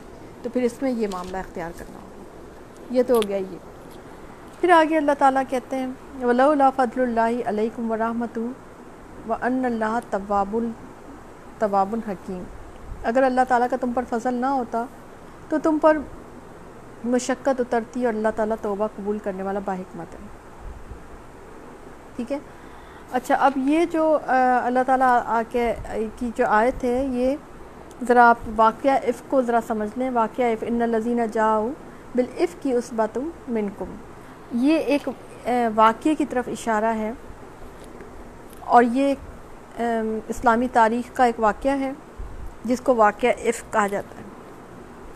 غزوہ بنو مستلق کا ایک واقعہ ہے بنو مستلق کے مریض سے، جس کو یہ بھی کہتے ہیں، اس کا واقعہ ہے۔ جس میں حضرت عائشہ جو ہے، ایک ہار کی تلاش میں، جو کہ وہ حضرت اسما اپنی بہن اسما بنت ابو بکر رضی اللہ تعالیٰ عنہ کا لے کے وہ ساتھ میں گئی تھیں۔ رسول اللہ کے رسول اللہ صلی اللہ علیہ وسلم کے ساتھ اس غزوے میں شریک تھیں تو جب واپسی پر یعنی اس غزبے سے واپسی پر مدینہ کے قریب ایک جگہ سارے قافلے نے پڑاؤ ڈالا۔ تو صبح کو جب حضرت عائشہ نے دیکھا کہ ان کے پاس وہ ہار موجود نہیں ہے، تو وہ ہار کی تلاش میں باہر نکلیں۔ اور ادھر اہل قافلہ نے یہ سمجھا کہ حضرت عائشہ اندر ہی ہیں اس ہودج میں، جو کہ حضرت عائشہ کا ہودج جو تھا وہ خالی تھا، مگر اہل قافلہ نے یہ سمجھا کہ حضرت عائشہ اندر ہے اور وہاں وہاں سے روانہ ہو گئے۔ تو یہ دیکھ، وہ قافلہ تو آگے چلا گیا۔ اور جب حضرت عائشہ رضی اللہ تعالیٰ عنہ ہار کو ڈھونڈ کے وہ واپس آئیں، تو دیکھا کہ قافلہ پورا کا پورا جا چکا تھا۔ تو یہ سوچ کر وہیں لیٹ رہیں کہ جب ان کو میری غیر موجودگی کا علم ہوگا تو تلاش کے لیے واپس آ جائیں گے۔ اچھا اس کے بعد کیا ہوا کہ تھوڑی دیر کے بعد صفان بن معطل سلمہ رضی اللہ تعالیٰ عنہ آئے۔ اور ان کی ذمہ داری یہی تھی کہ قافلے کی رہ جانے والی چیزیں سنبھالیں۔ یعنی بعض اوقات ایسا ہوتا ہے کوئی پیچھے رہ جاتا یا کوئی چیز پیچھے رہ جاتی۔ تو آپ دیکھیں سسٹم کتنا خوبصورت اللہ کے نبی صلی اللہ علیہ وسلم نے بنایا ہوا تھا کہ وہ ایک بندے کو پیچھے چھوڑا ہوا تھا کہ وہ پیچھے آئیں گے، وہ بعد میں آئیں گے۔ تو وہ ایز یوزول جیسے ان کی ذمہ داری تھی، تو وہ اپنی ذمہ داری کو دیکھتے ہوئے سامان دیکھ ادھر ادھر دیکھتے ہوئے آ رہے تھے۔ تو انہوں نے، کیونکہ حضرت عائشہ کو حکم جاب سے پہلے دیکھا ہوا تھا، تو دیکھا کہ وہ لیٹی ہوئے، تو انہوں نے فوراً ان کو دیکھتے انا للہ و انا لے راجن پڑھا۔ اور وہ سمجھ گئے کہ قافلہ جو ہے غلطی سے یا بے علمی میں حضرت ام المومنین کو یہاں چھوڑ کر آگے چلے گئے۔ اس وقت حضرت عائشہ بہت دبلی پتلی سی ہوتی تھی۔ اور حضرت عائشہ کی عقلمندی کا فیصلہ تھا، ذہانت کا فیصلہ تھا۔ کہ انہوں نے ادھر ادھر جانے کے بجائے وہ وہیں پر بیٹھ گئیں، کیونکہ ظاہر سی بات ہے، اگر وہ اور کہیں چلی جاتی تو ان کو کوئی ڈھونڈ نہیں سکتا تھا۔ تو بہرحال، حضرت صفان بن معطل نے ان کو اپنے اونٹ پر بٹھایا اور خود نکیل تھامے ہوئے پیدل چلتے چلتے قافلے کو جا ملے۔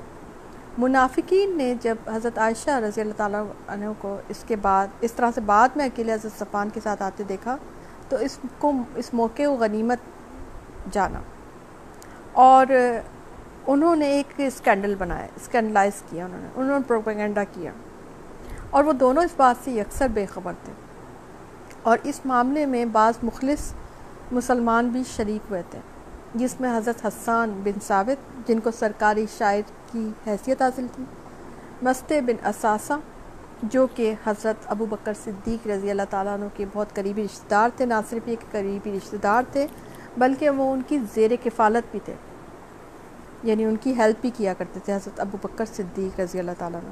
اور حضرت امنہ بنت جہش جو کہ نبی کریم صلی اللہ علیہ وآلہ وسلم کی سسٹر ان لا تھی سالی تھی زینب بنت جہش کی سسٹر تو انہوں نے بھی یعنی اس اسکینڈل میں اس کو سچا سمجھا، اس کو۔ اس دوران کیا ہوا کہ پورے ایک مہینے تک اللہ تعالیٰ کی طرف سے کوئی وہی نازل نہیں ہوئی، کوئی برات نازل نہیں ہوئی۔ وہ سخت پریشان رہے۔ ادھر حضرت عائشہ رضی اللہ تعالیٰ عنہ کو کچھ پتہ نہیں تھا۔ وہ تو اپنی لائلمی میں تھی، بلکہ وہ تھوڑی بیمار ہو گئی تھیں۔ تو وہ اپنے والد اور والدہ کے پاس چلی گئی تھیں۔ وہ کہتی تھیں کہ جب نبی کریم صلی اللہ علیہ وسلم آتے تھے تو مجھے بڑی حیرت ہوتی تھی کہ وہ میرا باہر سے ہی حال پوچھ کر چلا جا، چلے جایا کرتے تھے۔ تو میں حیران ہوتی تھی کہ ایسی کیا بات ہو گئی۔ تو بہرحال ان کو خود بھی نہیں پتا تھا کہ پیچھے کیا معاملہ ہو رہا ہے نا، کیا اسکینڈلائز کیا جا رہا ہے کس چیز کو۔ اس کے بعد اللہ تعالیٰ نے یہ آیات نازل کی، آیت نمبر گیارہ سے آنورڈ جس میں اللہ تعالیٰ نے ان کی حضرت عائشہ رضی اللہ تعالیٰ عنہ کی برات نازل کی۔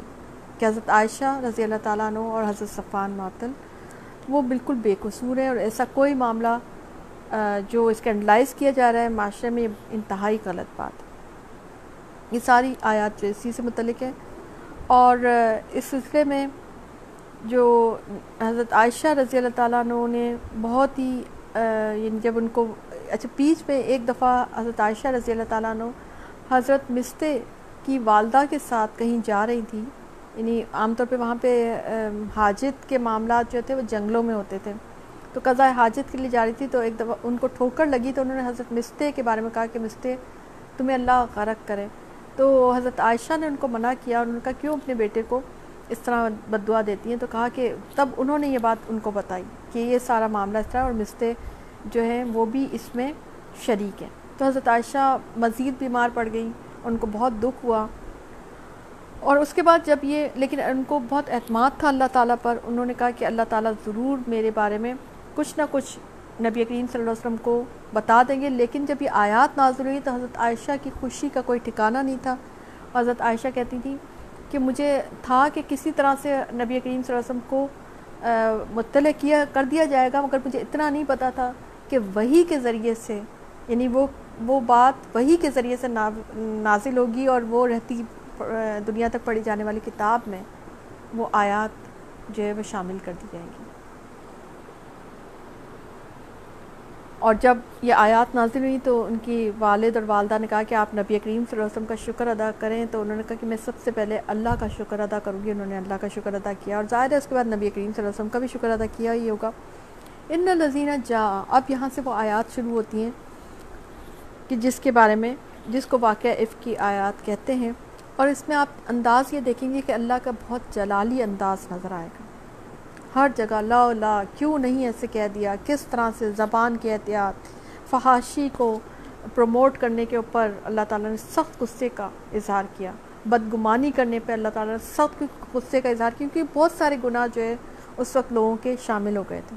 تو اللہ تعالیٰ کہتے ہیں، ان لذین جاؤ بل ایف کی اس بطن من کم جو لوگ یہ بہت بڑا بہتان باندھ لائے ہیں، یہ بھی تم میں سے ایک گروہ ہے۔ تم اسے اپنے لیے برا نہ سمجھو، بلکہ یہ تمہارے لیے حق میں بہتر ہے۔ یعنی اس کے بعد جو اب یہ آیات نازل ہو رہی ہیں اور جو اللہ تعالیٰ اس کو نظام کو جو لے کے آ رہا ہے، اس یہ ایک واقعہ، ایک جو ہے، یہ ایک طرح سے ایک ریزن بن گیا کہ پھر وہ جو پیچھے آپ پڑھتے آ رہے ہیں نا، کہ جو جھوٹے الزام پر کہ گواہوں کو لانا پڑے گا، ورنہ ان کو اسی کوڑے پڑیں گے، یہ سارا اس کے بعد اترا تھا۔ یہ آیات اس طرح پہلے یہ تھی، پھر اس کے بعد یہ تھی۔ تو یہ پھر پورے ایک نظام کو اللہ تعالیٰ نے پیش کر دیا، پورا نظام جو ہے نا اس طرح سے بنا دیا اللہ تعالیٰ سے۔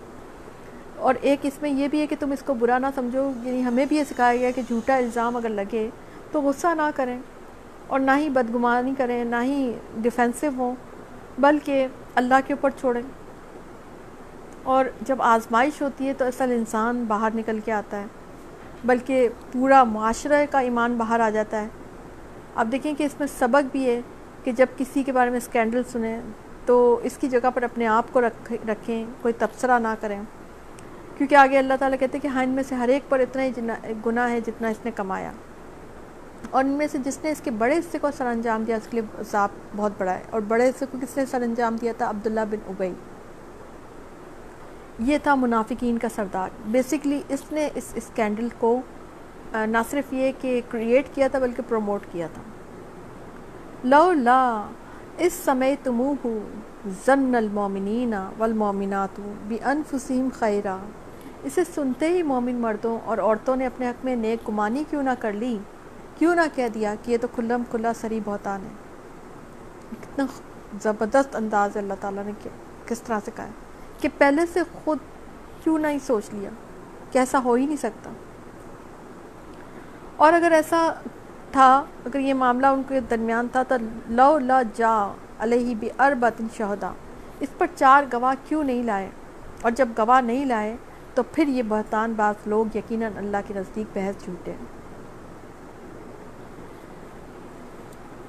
اچھا یہ جو تھا نا، یہ حکم سورہ نساء میں آ چکا تھا، چار گواہ والے۔ ٹھیک ہے؟ اگر اللہ تعالیٰ یہ جو اسی کوڑوں والا جو تھا نا، یہ سورہ نور میں آ رہا ہے۔ کہ اگر نہیں لائے تو پھر اسی کوڑے مارے جائیں گے۔ اگر اللہ تعالیٰ کا فضل و کرم تم پر دنیا اور آخرت میں نہ ہوتا تو یقیناً تم نے جس بات کے چرچے کر رکھے تھے، تمہیں اس بات میں بڑا عذاب پہنچتا۔ حدیث میں آتا ہے، انسان کو چہروں کے بل جہنم میں ڈالا جائے گا اور وہ زبان کی بدولت ہوں گے۔ جبکہ تم اسے اپنی زبانوں سے نقل، در نقل کرنے لگے تھے اور اپنی منہ سے وہ بات نکالنے لگے تھے جس کی تمہیں مطلب خبر نہ تھی۔ گو تم اسے ہلکی بات سمجھتے رہے، لیکن اللہ تعالیٰ کے نزدیک وہ بہت بڑی بات تھی۔ اب یہاں پر زبان کی احتیاط کا ہمیں درس مل رہا ہے کہ کسی بے گناہ مسلمان عورت پر الزام لگانا بہت ہی بری بات ہے، بہت ہی بڑا جرم ہے۔ اور اس کے بعد ہمیں سمجھ لینا چاہیے کہ زبان کو کبھی بھی غلط استعمال نہ کریں۔ اور حقیقت یہی ہے کہ آزمائش کے موقع پر سب سے زیادہ زبان کے لیے آزمائش ہوتی ہے۔ کیونکہ اس وقت انسان کو اپنی زبان کو سنبھالنا بڑا مشکل ہوتا ہے۔ تم نے ایسی بات کو سنتے ہی کیوں نہ کہہ دیا تھا کہ ہمیں ہمیں ایسی بات مجھ سے نکالنا بھی جائز نہیں۔ یا اللہ تو پاک ہے، تو بہت ہی بڑا تو بہت بڑا ہے۔ تو یہ تو بہت بڑا اللہ تعالیٰ کہتے ہیں یہ تو بہت بڑا بہتان عظیم ہے۔ اللہ تمہیں نصیحت کرتا ہے کہ کبھی بھی ایسا کام نہ کرنا اگر تم سچے ہو۔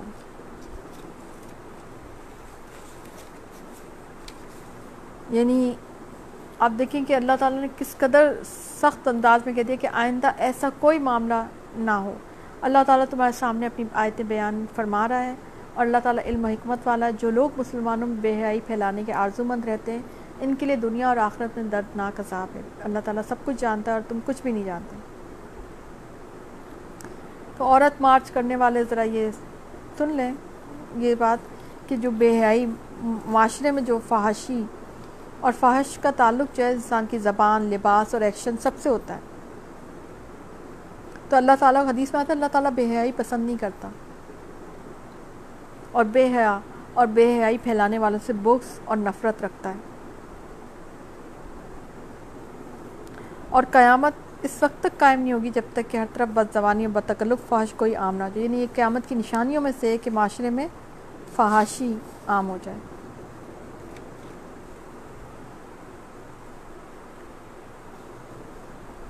نبی کریم صلی اللہ علیہ وسلم نے ایک جگہ یہ بھی فرمایا کہ بے حائی اور بتکلف فحش گوئی کا اسلام سے کوئی تعلق نہیں۔ اس لیے ایسے تمام پروگرامس ایسے ٹاک شوز ایسی باتیں، ایسے لطیفے، ایسے مارچ کہ جس میں بے حیائی کا عنصر آ جائے تو انسان ان کو اجتناب کرے، اس کا کبھی بھی حصہ نہ بنے۔ ایک اسلامی معاشرے میں اس کی کوئی گنجائش نہیں نکلتی۔ ایک حدیث میں آتا ہے کہ تمہاری بدترین عورتیں وہ ہیں جو زینت کا اظہار کرنے والیاں ہیں اور تکبر سے چلنے والیاں ہیں۔ ایسی عورتیں منافق ہیں اور ان میں سے کوئی بھی جنت میں داخل نہیں ہوگی، مگر سرخ چونچ اور سرخ پیر والے کوے کی طرح یعنی بہت کم۔ یعنی ایسی عورتیں جو بے حائی کو پروموٹ کرتی ہیں تو وہ جنت میں داخل نہیں ہو سکیں گی۔ اس کے بعد کہاں جواز رہ جاتا ہے کہ ہم اپنے لباس کے معاملے میں کیئرفل نہ ہوں، اپنی زندگی کے معاملے میں کیئرفل نہ ہوں؟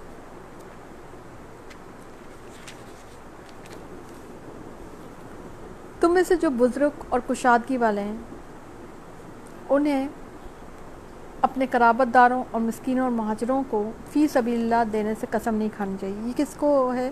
کیونکہ میں نے بتایا تھا، ابو بکر صدیق رضی اللہ تعالیٰ ان کے کفیل، حضرت مستہ کے جو کفیل اور معاش کے ذمہ دار تھے۔ تو انہوں نے قسم کھا لی تھی کہ وہ آئندہ مستے کو کوئی فائدہ نہیں پہنچائیں گے۔ مگر یہ بات اللہ کو پسند نہیں آئی، تو اس لیے اللہ تعالیٰ نے یہ وہی میں نازل کیا۔ تو اس سے سنتے ہی ابو بکر صدیق رضی اللہ تعالیٰ نے پکار اٹھے کہ کیوں نہیں ہے ہمارے رب؟ ہم ضرور یہی چاہتے ہیں کہ تو ہمیں معاف کر دیں اور اس کے بعد انہوں نے اپنی قسم کا کفارہ ادا کیا اور حسب سابق مستے کی مالی سرپرستی شروع کر دیا اور ایک حدیث میں یہ بھی پتہ چلتا ہے کہ انہوں نے وظیفے کو پہلے سے دگنا کر دیا تھا۔ ان الزین یرمون المحسنات الغافلات المومنون مومنات الوین پھر دنیا والآخرہ، ولہم عذاب العظیم جو لوگ پاک دامن، بھولی بھالی، بائیمان عورتوں پر تہمت لگاتے ہیں، وہ دنیا اور آخرت میں ملون ہیں اور ان کے لیے بھاری عذاب ہے یعنی انسان کیا کرے؟ کبھی بھی کسی ایسی گفتگو میں حصہ نہ لائے جو کسی عورت پر تہمت سے متعلق ہے، کیونکہ اس کی سزا بڑی سخت ہے اور خود بھی کوئی جھوٹا الزام نہ لگائے، کیونکہ یہ گناہ کبیرہ ہے۔ اصل سبق ہمیں یہ ملتا ہے کہ معاشرے میں فحاشی پھیلانے میں کوئی کردار ادا نہ کرے، چاہے وہ کسی کو اسکینڈلائز کرنے سے ہو، چاہے کبھی بھی اس کا حصہ نہ بنے۔ یعنی سبق انسان کو ایسا ملتا ہے۔ جبکہ ان کے مقابلے میں ان کی زبانیں ان کے ہاتھ پاؤں ان کے اعمال کی گواہی دیں گے یعنی یہ ہاتھ، پاؤں، زبان، یہ سب اللہ کی امانت ہے۔ اللہ کے حکم کتابیں ہیں۔ اور قیامت میں اللہ کے آگے ہمارے خلاف گواہی دے دیں گے۔ تو ہمیں اپنے جو اعضاء ان کا بہت احتیاط سے استعمال کرنا چاہیے۔ اس دن اللہ تعالیٰ نے پورا پورا حق بدلہ، حق و انصاف کے ساتھ دے گا، اور وہ جان لیں گے، اللہ تعالیٰ یہ حق ہے وہی ظاہر کرنے والا خبیص عورتیں خبیص مردوں کے لائق ہیں۔ اور خبیص مرد خبیص عورتوں کے لائق ہیں۔ یہ بھی وہی جو پیچھے گزرا ہے، یہ یہ سوال بھی وہی بات ہے اور یہ سوال بھی بہت آتا ہے کہ بیسیکلی اس آیت کا معاملہ یہ ہے کہ یہ اصول ہے کہ کوئی خلاف ورزی اس کی نہ کریں اور پھر ساتھ ہی ساتھ یہ اخلاقی تعلیم بھی ہے کہ انسان ایسی حرکت نہ کرے۔ یعنی بیک وقت یہ قانون بھی ہے، اخلاقیات بھی ہے اور پھر بعض اوقات تقدیر بھی ہے۔ کہ خبیص عورتیں خبیص مردوں کے لائق ہیں پاک عورتیں پاک مردوں کے لائق ہیں۔ اسی طرح خبیص مرد خبیص عورتوں کے۔ اور خبیص مرد خبیص پاک مرد پاک عورتوں کے لائق ہیں۔ یہ اصل میں بات بتائی جا رہی پھر آگے گھر کی پرائیویسی کے احکامات ہیں گھر اور فیملی کی پرائیویسی کے احکامات ہیں کیسے داخل ہونا ہے کدھر جانا ہے کیسے۔ یہ سارے معاملے کیا لذین امن لا تدخلو لا تدخلو بیوت غیر بیوتکم۔ اور یعنی اے ایمان والوں اپنے گھر وال گھر کے گھروں کے سوا کسی اور گھروں میں نہ جاؤ جب تک کہ اجازت نہ لے لو، اور وہاں کے رہنے والوں وہاں کے رہنے والوں کو سلام نہ کر لو۔ یعنی بغیر اطلاع کے کسی گھر میں جانے سے روکا گیا۔ معاشرتی احکامات ہیں بیسکلی ٹوینٹی سیون سے آن ورڈ اور یہ سارے احکامات زنا سے بچنے کے لیے ہیں۔ تاکہ پردہ، سطر اور عورت اور مرد کے الگ الگ دائرہ کار جو ہیں وہ نافذ ہو سکیں۔ گھروں کے اندر بھی ایون پرائیویسی کا معاملہ۔ نبی کریم صلی اللہ علیہ وسلم کا معمول بھی یہی تھا کہ تین مرتبہ اگر کہیں جاتے تو تین مرتبہ اجازت طلب کرتے۔ اگر کوئی جواب نہ آتا تو آپ واپس چلے جاتے۔ اور نبی کریم صلی اللہ علیہ وسلم کا یہ بھی طریقہ تھا، ان کی عادت مبارکہ تھی کہ اجازت طلبی کے وقت آپ صلی اللہ علیہ وسلم دروازے کے دائیں یا بائیں جانب کھڑے ہوتے تھے تاکہ ایک دم سامنا نہ ہو کہ جس سے بے پردگی کا احتمال ہو جاتا تھا۔ تو یہ کسی گھر میں داخل ہونے اور یہ نگاہ کی حفاظت کا ایک طریقہ بتایا جا رہا ہے نا کہ نگاہ کی حفاظت اس طرح سے ہوگی۔ نبی کریم صلی اللہ علیہ وسلم اس بات کو بھی ناپسند کرتے تھے کہ جب اندر سے صاحب بیت پوچھے کہ کون ہے، تو وہ اس کے جواب میں کہے، میں میں۔ یعنی نام بتانا چاہیے۔ اصل طریقہ کیا ہے کہ اپنا نام لے کر اپنا تعارف کروائیں۔ اور یہ بڑے سیریس معاملات ہوتے ہیں، کوئی سرپرائز کے ایشوز نہیں ہوتے۔ بعض اوقات آپ دیکھیں گھروں کے اندر آپ جانے سے پہلے آپ سرپرائز یا بعض اوقات فون پر بھی یہ کہا جا رہا ہوتا ہے کہ آپ بوجھیں، کون ہے؟ آپ نے، آپ پہچانے نہیں آواز۔ تو یہ ایک بڑا بھونڈا طریقہ ہوتا ہے سرپرائز دینے کا یا دوسروں کو امتحان میں ڈالنے کا۔ آپ اپنا سیدھا سیدھا نام بتائیں اور ایک سیریس گفتگو کرنی چاہیے۔ پھر اگر تمہیں کوئی وہاں نہ مل سکے تو اجازت ملے مگر اندر نہ جاؤ۔ تم کو لوٹ جانے کا آ جائے تو لوٹ ہی جاؤ، یہ بات تمہارے لیے پاکیزہ ہے۔ ہاں غیر آباد گھروں میں جہاں میں تمہارا کوئی فائدہ ہے، اسباب ہو، جانے میں کوئی، مثلا اسکول ہے ہاسپٹلس ہے، ان کے وزٹنگ آورس میں آپ جا رہے ہیں۔ جہاں پہ کسی کی کوئی سکونت نہیں ہے، کوئی رہتا نہیں ہے، تو وہاں پہ گودام ہو گیا مثلا، جس میں تمہارا سامان ہے۔ تو ایسی کوئی جگہ ہو تو وہاں پر تم اگر چلے جاؤ تو کوئی حرج نہیں۔ مسلمان کل المومنین یغد من ابصارہم و یحفظ فروجہم۔ اب یہاں سے نگاہ کی حفاظت کی آیات شروع ہو رہی ہیں، پردے کی آیات بھی شروع ہو رہی ہیں۔ مسلمان مردوں سے کہو کہ اپنی نگاہیں نیچی رکھیں اور اپنی شرم گاہوں کی حفاظت رکھیں۔ یہی ان کے لیے پاکیزہ ہے۔ لوگ جو کچھ کریں، اللہ تعالیٰ سب سے خبردار ہے۔ اب یہاں پر ایمان کا حصہ بتا دیا گیا یعنی کہ آپ کو نگاہ کو کہاں رکھنا ہے؟ نگاہ کو نیچی رکھنی ہے۔ حدیث میں آتا ہے، تین طرح کی آنکھیں قیامت کے دن جہنم کی آنکھ کو دیکھ بھی نہیں سکیں گی۔ وہ آنکھیں جو اللہ کے ڈر سے رو پڑی، وہ آنکھ جس نے اللہ کی نام پہرا دیا اور وہ آنکھ جو حرام کردہ چیزوں میں جھک گئی۔ یعنی کوئی فوج معاملہ آیا تو فوراً نگاہ پھیل یعنی اللہ تعالیٰ نے کتنا خوبصورت انداز ہے کہ یہ جو جہنم کی آگ کی طرف آگ کو دیکھ بھی نہیں سکیں گی جنہوں نے کسی حرام چیز کو دیکھا اور اس کو اپنی نگاہوں کو جھکا لیا۔ حضرت علی نے کہا تھا کہ پہلی نگاہ معاف ہے مگر دوسری پر مواخذہ ہے۔ انسان عبادت کی لذت سے محروم ہو جاتا ہے جب وہ اپنی نگاہ کو کی حفاظت نہیں کر پاتا۔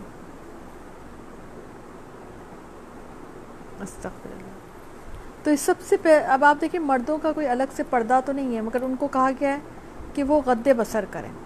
یہ ان کا ایک طرح سے پردہ ہے، یہ ان کا ایک طرح سے اپنی حفاظت کا طریقہ ہے۔ اور پھر مسلمان عورتوں کے لیے کچھ اور بھی ہے۔ وکل کل مومناتی یکدنا من ابسار ہننا و یحفظ نہ فروج ہننا مسلمان عورتوں سے کہو، آیت نمبر تھرٹی اینڈ تو میں پڑھا دی تھرٹی ون۔ مسلمان عورتوں سے کہو کہ وہ اپنی نگاہوں کو نیچی رکھیں اور اپنی عصمت میں فرق نہ آنے دیں اپنی زینت کو ظاہر نہ کرے سوائے اس کے جو ظاہر ہے۔ اور اپنے گریبانوں پہ اپنی اوڑنیاں ڈالے رکھیں اور اپنی آرائش کو کسی کے سامنے ظاہر نہ کرے سوائے اپنے خاوندوں کے یا اپنے والد کے یا اپنے خسر کے یا اپنے لڑکوں کے یا اپنے خاوند کے لڑکوں کے یا اپنے بھائیوں کے یا بھتیجوں کی یہ ساری ایک لسٹ آ رہی ہے کہ جو آپ کے محرمات ہیں۔ اب یہاں پر کچھ اضافی چیز بھی بتائی گئی اور وہ ہے خبر۔ عرب میں بھی یہ دستور تھا کہ جب گھر سے باہر نکلا جاتا تھا تو خمر لیا جاتا تھا۔ اوڑنی اور آگے آپ سر العذاب میں پڑھیں گے جلباب۔ یعنی گھر میں اوڑنی اور گھر سے باہر جلباب۔ جلباب جو ہے آپ کی سر سے لے کے پیر تک ایون اس میں چہرہ بھی کور ہوتا ہے۔ ٹھیک ہے؟ تو یہ ادب، آداب بتائے جا رہے ہیں آپ کو کہ جو عورتوں کو لازمن اختیار کرنے۔ آپ دیکھیں ہم لوگ بڑے آرام سے مردوں کو کہہ دیتے ہیں کہ بھئی وہ جو ہے نہ دیکھیں ہمیں۔ لیکن اصل حکم تو پہلے آپ کو ہے کہ آپ اپنے آپ جب گھر سے باہر نکلیں گے تو پردہ کر کے نکلیں گے۔ اور پردے کا اب اس کے بعد کیا جواز رہ جاتا ہے کہ ہم پردہ نہ کریں؟ کیونکہ پردہ تو فرض ہے۔ میں نے پہلے ہی بتا دیا کہ اس کے اس کے سارے احکامات فرض کے زمرے میں آ رہے ہیں۔ کسی صورت کے شروع میں فرد نہ کا لفظ نہیں آیا ہے۔ لیکن یہاں پر آیا فرد نہ ہاں ہم نے فرض کر دیا اس کے سارے احکامات۔ پردہ یاد رکھیں کہ ایسے ہی فرض ہے جیسے آپ پہ نماز اور روزہ فرض ہے۔ ایک حدیث میں آتا ہے، پردہ نہ کرنے والی عورتیں منافق عورتیں۔ اور جب کوئی ولوغت کو پہنچ جائے تو اس عورت کے لیے اختیار ہی نہیں ہے کہ وہ پردہ اختیار نہ کریں مجھے بڑی حیرت ہوتی ہے جب خواتین پردوں کے پردے کے معاملے میں سوال کرتی ہیں اور پردے کے معاملے میں جو ہے وہ اعتراض کرتی ہیں۔ پردہ تو ان کی اپنی حفاظت کے لیے پردہ آپ کے اپنی زندگی کا نور ہے۔ پردے سے آپ کی زندگی میں سکون آتا ہے۔ تو آپ پردے سے ڈرتے کیوں ہیں؟ بھاگتے کیوں ہیں؟ کیونکہ پردہ نہ کرنا نفاق کی علامت ہے۔ اس لیے پردہ انتہائی ضروری ہے۔ اور پھر آپ دیکھیں، وہ اپنی آرائش کو کسی کے سامنے ظاہر نہ کرے۔ آج کے کلچر میں اگر اس آیت پر عمل ہو جائے تو سارے بیوٹی پارلر بند ہو جائیں گے۔ یہ جو ڈریسنگ کا جو معاملہ ہے، بوتیک اور یہ سب چیزیں جو ہے آؤٹ لیٹس وغیرہ، یہ بھی بند ہو جائیں گے۔ کیونکہ زینت جو آپ کی ہے، وہ آپ کسی کے سامنے دکھائی نہیں سکتے۔ یعنی آپ کے تو، آپ کو پتہ ہے، اسلام میں چہرے کا پردہ فرض ہے۔ صحابیات چہرے کا پردہ، یہ پتہ نہیں اٹھ کہاں سے جاتا ہے کہ چہرے کا پردہ نہیں ہے۔ صحابیات تو چہرے کا پردہ کیا کرتی تھی اور حالانکہ جس معاشرے میں وہ رہتی تھی، وہ تو صحابہ کرام کا معاشرہ تھا۔ اس سے زیادہ عظیم لوگ کوئی دنیا میں ہو سکتے ہیں؟ مگر ان کے سامنے بھی پردے کا حکم آیا۔ تو آج کے معاشرے میں جیسے مرد ہیں، تو ان کے سامنے ہم کہیں کہ ہم پردہ نہ کریں۔ یہ کون سا سوال اٹھتا ہے؟ یہ کیسی ہم نے حد بنا لی؟ کیسی ہم نے، کس قسم کے قانون ہم نکال دیں؟ جیسے وہ مارچ، عورت مارچ والی عورتیں کہ اگر پردہ اتنا ہی پسند ہے تو اپنی آنکھوں پہ ڈال لو۔ ناؤز باللہ۔ تو پردہ جو ہے وہ عورت کی اپنی حفاظت کے لیے۔ آپ کسی مغربی عورت سے جا کے پوچھیں، اس کو سب سے زیادہ پسند ہی عورت کا پردہ آتا ہے۔ مجھے نہیں سمجھ میں آتا کہ خواتین پردے کو اتنا لائٹ کیسے لیتی ہیں؟ پردہ نہ کرنے والی عورتیں تو جہنم میں جائیں گی۔ یہ تو اس میں تو کوئی دو رائے ہے ہی نہیں کہ آپ پردہ کریں یا نہ کریں، ایسا ہے معاملہ، اتنا کر لیں یا آدھا کر لیں یا پورا کر، پردہ تو پورا ہی کرنا ہے۔ بہت سی یہ سوال بڑا شرعی پردہ، بھائی شرعی پردہ پردہ تو ہوتا ہی شرعی ہے۔ آپ نے شرعی پردہ ہی کرنا ہے نا بھائی۔ یعنی کسی نامحرم سے بس آپ نے پردہ کرنا ہے دیٹس آل گھر کا ماحول ایسا بنائے سوشلائزنگ کم کریں۔ خود ہی خود پردے پہ آ رہے، پھر جب آپ پردہ کرنا شروع کریں گے تو اس کی برکات جب آپ کے سامنے، آپ کی زندگی میں ظاہر ہونا شروع ہوں گی نا، یہ اسی وقت ظاہر ہوں گی نا جب آپ اس پر عمل کرنا شروع کریں گی۔ تو اس کے بغیر تو یاد رکھیں، نجات ہی نہیں کیونکہ پردے کے بغیر تو عورت جو ہے وہ جہنم میں جائے گی، چاہے کتنی عبادت کر لے۔ چاہے کتنا ہی اللہ تعالیٰ کو راضی کر لے، کتنا ہی صدقہ خیرات کر لے، لیکن اگر وہ عورت پردہ نہیں کرتی تو اس کا اصل مقام جہنم ہے۔ مجھے سوال بہت زیادہ آتا ہے اور بہت اس معاملے میں پتہ نہیں عورتیں کیوں یہ رخصت لینا چاہتی ہیں کہ کسی طرح سے ہمیں پردے کے معاملے میں رخصت مل جائے۔ پردے کے معاملے میں کوئی رخصت نہیں ہے۔ پردہ کرنا ہے، صرف محرمات کے سامنے آپ آ سکتے ہیں، غیر محرم سے پردہ کرنا ہے۔ اور اس میں یہ بھی کوئی استشنائی شکل نہیں کہ جی آج شادی ہے یا آج ہمیں فنکشن میں جانا ہے تو چلو تھوڑی دیر کے لیے بے پردہ ہو جاتے ہیں، اس کے بعد پھر سے پردہ کرنا۔ میں نے ایسے ایسے بھی واقعات سنے ہیں اور ایسے بھی سوالات آتے ہیں کہ جی وہ ہمارے گھر میں شادی ہے جی آج شادی کا دن ہے تو آج تو ذرا اجازت کس سے اجازت میں لے رہے ہیں آپ؟ کون اجازت دے گا؟ آج تو آپ کو زیادہ ضرورت ہے اللہ تعالیٰ کی۔ آج تو آپ زیادہ پردے میں رہیں اللہ نے تو کہی آپ دیکھیں صحابیات کی شادیاں ہوئی تھیں۔ وہ محات المومنین کی شادیاں ہوئی تھیں محات المومنات کی شادیاں ہوئی تھیں تو آپ دیکھیں کہ ان میں سے کسی نے بھی بے پردگی نہیں کی۔ تو آپ کیا زیادہ عظیم ہے کہ جو آپ کہتے ہیں کہ نہیں، ہم پردہ نہیں اختیار کر سکتے؟ کیوں نہیں کر سکتے؟ اور آپ کی، کٹ کے تو دیکھیں نا، آپ کی زندگی میں اتنی آسانی آ جائے گی کہ آپ کو اس اس وقت پر حیرت ہوگی کہ جب آپ نے نہیں کیا تھا۔ پردے کے بغیر ایک عورت کی نجات نہیں ہے، یہ بات لکھ لیں دل پر۔ چاہے کچھ بھی ہو، پردہ تو اس کو کرنا ہی پڑے گا۔ اگر تو وہ مسلمان ہے اور اسلام کی نشان، آپ سر العذاب میں پڑھ چکے ہیں، پڑھیں گے ابھی کہ سر العذاب میں بتایا جاتا ہے کہ تاکہ تم پہچان لی جاؤ یعنی تمہارے اسلام کی نشانی یہی ہے کہ تم پردے میں ہو۔ تاکہ تم پہچان لی جاؤ کہ تم مومنہ عورت ہو۔ اس لیے جلباب کرو۔ تو اگر تم جلباب نہیں کرتی، تو تمہیں، تم تو اللہ کی نظر میں مومنہ ہی نہیں ہو۔ ٹھیک؟ تو اس لیے پردے کے معاملے میں کوئی دو رائے نہیں ہے۔ جو نکالی ہے لوگوں نے، خود نکالی ہے جی اتنا ہے اور اتنا نہیں اور اتنا کر لیں، اتنا کر لیں لوگوں کی اپنے کئی بھی باتیں اسلام اس معاملے میں کوئی آپ کو رخصت نہیں دیتا۔ یہ اچھی طرح سے سمجھ لیں۔ پھر آگے، تم میں سے جو مرد مرد اور عورت بے نکاح ہوں، ان کا نکاح کر دو۔ اور اچھا یہ آیت کا حصہ بھی دیکھ لیں ذرا۔ کہ جب اینڈ میں کہ یہ چال کے معاملے میں کہ اس طرح زور زور سے پاؤں مار کر نہ چلے کہ ان کی پوشیدہ زینت معلوم ہو جائے۔ یعنی کہ عورتوں کو ایک اور حکم بھی ہے کہ ایسی کوئی سینڈل نہ پہنے، ایسا کوئی زیور نہ پہنے کہ جس سے ایسی کوئی خوشبو نہ لگائے، کہ جس سے مرد آپ کی طرف متوجہ ہو۔ اے مسلمانوں، تم سب کے سب اللہ کی جانب توبہ کرو تاکہ تم نجات پاؤ۔ یعنی کہ تم سب کچھ نہ کچھ تو کر ہی چکے ہوگے تو تم لوگ توبہ کرو۔ اللہ کے سامنے توبہ کرو۔ بے پردگی کی توبہ کرو۔ کس کی توبہ کہہ رہے ہیں؟ کوئی اور تو گناہ نہیں آ رہا؟ آپ نے ابھی تک کیا پڑھا ہے؟ بے حائی سے توبہ کرو۔ بے پردگی سے توبہ کرو۔ اسکینڈلائز کرنے سے لوگوں کی چیزوں کو اسکینڈلائز کرنے سے توبہ کرو۔ یہی یہی سارے معاشرتی احکامات آ رہے ہیں نا، زنا کے معاملات۔ تم میں سے جو مرد، اب آ رہا ہے ون کیو ون کیو الایامہ من کو مسالحین تم میں سے جو مرد، عورت، بے نکاح کیوں؟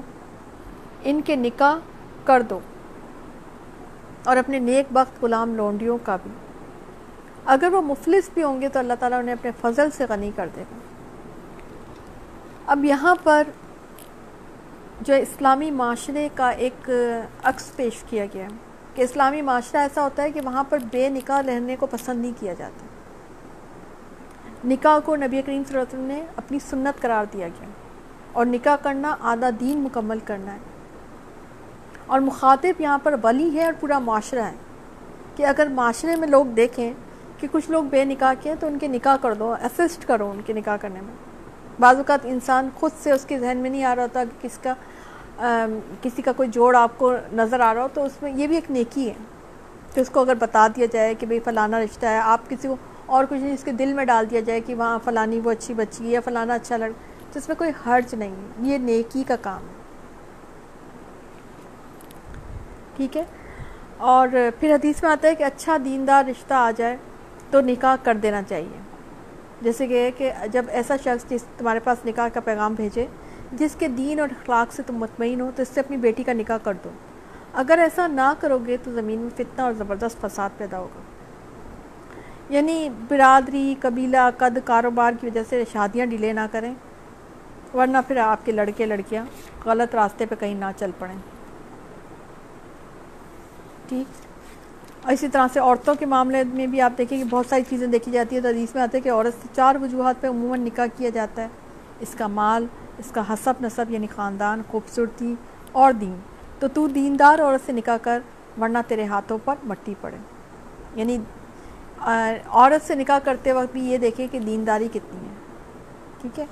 تو یہ یہاں پہ بتایا جا رہا ہے اور ان لوگوں کو پاک دامن رہنا چاہیے جو اپنا نکاح کرنے کا مقدور نہیں رکھتے۔ یہ کون لوگ ہیں جو مقدور نہیں رکھتے؟ جن کے پاس مہر دینے کے لیے نہیں ہے۔ اب آپ دیکھیں، اسلام میں تو بس اتنا ہی ہے کہ مہر دینے کے پیسے ہونے چاہیے، پھر آپ نکاح کر سکتے ہیں۔ باقی اللہ تعالیٰ نے پیچھے کہہ دیا کہ اگر وہ مفلس بھی ہوں گے تو اللہ انہیں اپنے فضل سے غنی کر دے گا۔ یعنی نکاح سے ایک اور بات، نکاح کرنے سے آپ کی زندگی میں رزق بڑھ جاتا ہے۔ ہم یہ سمجھتے ہیں کہ کم ہو جاتا ہے، مگر اللہ کا حساب کتاب کچھ الگ ہے۔ اللہ آپ کو رزق بڑھا کر دے دیتا ہے۔ اور جس کے پاس اتنے بھی پیسے نہیں ہیں اب آپ دیکھیں یہاں پہ کہاں آ رہا ہے کہ بھئی شادی ہال کرنے کے پیسے نہیں ہیں، یا جو ہے شادی کے میں بری یا جہیز دینے کے پیسے نہیں ہیں۔ اس تو کوئی بات نہیں ہے، بس اتنا ہی ہے کہ جن لوگ، ان لوگوں کو پاک دامن جو اپنا نکاح کرنے کا مقدور نہیں رکھتے۔ اور نکاح کرنے کا مقدور کیا ہے کہ مہر دینے کے پیسے نہیں ہیں آپ کے پاس۔ کیونکہ اس زمانے میں، اور ویسے بھی اسلام کا طریقہ یہ کہ مہر فوری طور پہ ادا کیا جاتا ہے۔ یہ ہم نے اپنی طرف سے ہی نکالا ہوا ہے کہ مہر بعد میں بھی دے دیں گے۔ یہ کوئی مجبوری میں تو ہو سکتا ہے، مگر اصول نہیں ہو سکتا۔ فار ایور اصول نہیں ہو سکتا۔ تو اگر ایسے لوگ اگر وہ تھوڑا سا ڈیلے کرنا چاہے کہ ابھی ان کے پاس اتنے بھی پیسے نہیں کہ مہر دے سکیں، تو اللہ کہہ رہا ہے کہ اللہ انہیں اپنے فضل سے مالدار بنا دے گا۔ اور تمہارے غلاموں میں سے جو کوئی تمہیں آزاد دے کر، جو کچھ تمہیں دے کر آزادی کی تحریر کرنا چاہیے انہیں مکاتبت کرنا چاہیے، تو تم اسے تحریر انہیں دے دیا کرو۔ اگر تم میں تم کو ان میں کوئی بھلائی نظر آئے۔ اور اللہ نے جو مال تمہیں دے رکھا ہے، اس میں سے انہیں بھی دو۔ اور وہ تمہاری جو تمہاری لونڈیاں پاک دمن رہنا چاہتی ہیں، انہیں دنیا کی زندگی کے فائدے کے لیے بدکاری پر مجبور نہ کرو۔ یعنی بعض اوقات ایسا ہوتا تھا کہ لونڈیوں کو زمانہ جاہلیت میں لوگ لونڈیوں کو بدکاری پہ مجبور کرتے تھے۔ تو اس پر اللہ تعالیٰ نے یہ منع کر دیا کہ ایسا کیونکہ وہ تمہاری لونڈیاں ہیں، تو اس لیے تم ان کے ان کو آپ ایسی چیز نہیں کہہ سکتے۔ اور ہم نے تم پر کھلی اور روشن آیتیں نازل کر دی اور ان لوگوں کی کہاوتیں جو تم سے کوئی پہلے گزر چکے ہیں اور پرہیزگاروں کے لیے نصیحت اللہ نور، اب یہاں پہ آیت نور آ رہی ہے۔ اللہ نور السماواتی والارض مسل نور ہی کمشکاتی، فیہا مصباح، المصباح پھر زجاجہ الزجاجہ کأنہ کوکبا دریم یوکد من شجرت مبارکہ زیتونت لا شرکیہ ولا غربیہ۔ اللہ آسمان اور زمین کا نور ہے۔ اور اس نور کی مثال ایک تاک کی ہے، جس میں چراغ ہو اور چراغ شیشے کی کندیل میں ہو، اور شیشہ مثل چمکتے ہوئے روشن ستارے کی ہو، اور وہ چراغ ایک بابرکت درخت زیتون کے تیل سے جلایا جاتا۔ یعنی اللہ کی وجہ سے آسمان اور زمین میں نور ہے۔ اللہ اس آسمان اور زمین کو روشن کرنے والا، اس کی کتاب نور ہے، اس کا رسول بحیثیت صفات کے نور ہے۔ اور جب اللہ تعالیٰ کی ہدایت، اللہ کی معرفت انسان کی زندگی میں آتی ہے، تو اس کی زندگی میں نور آ جاتا ہے۔ جس طرح چراغ اور بلب سے انسان روشنی حاصل کرتا ہے، اسی طرح سے اللہ کی ذات سے انسان کی زندگی نورانی ہوتی ہے، انسان کی زندگی میں نور آ جاتا ہے۔ اور وہ اللہ نور ہے، اس کی حقیقت اللہ تعالیٰ خود جانتا ہے۔ مگر اللہ تعالیٰ یہ نور ان لوگوں کو دیتا ہے جو اس کے اپنے قریبی لوگ ہوتے ہیں۔ ایمان کا نور کی شکل میں۔ ایمان کا اپنا نور ہے اور وہ روشنی، وہ نور بڑھتا رہتا ہے۔ جب ہم عملے سالے اور علم نافع کی سپلائی جاری رکھیں اللہ جس کو چاہتا ہے ہدایت دیتا ہے۔ تو انسان کو چاہیے کہ دین کو سیکھے تاکہ یہ نور اس کی زندگی میں آئے۔ سبحان اللہ۔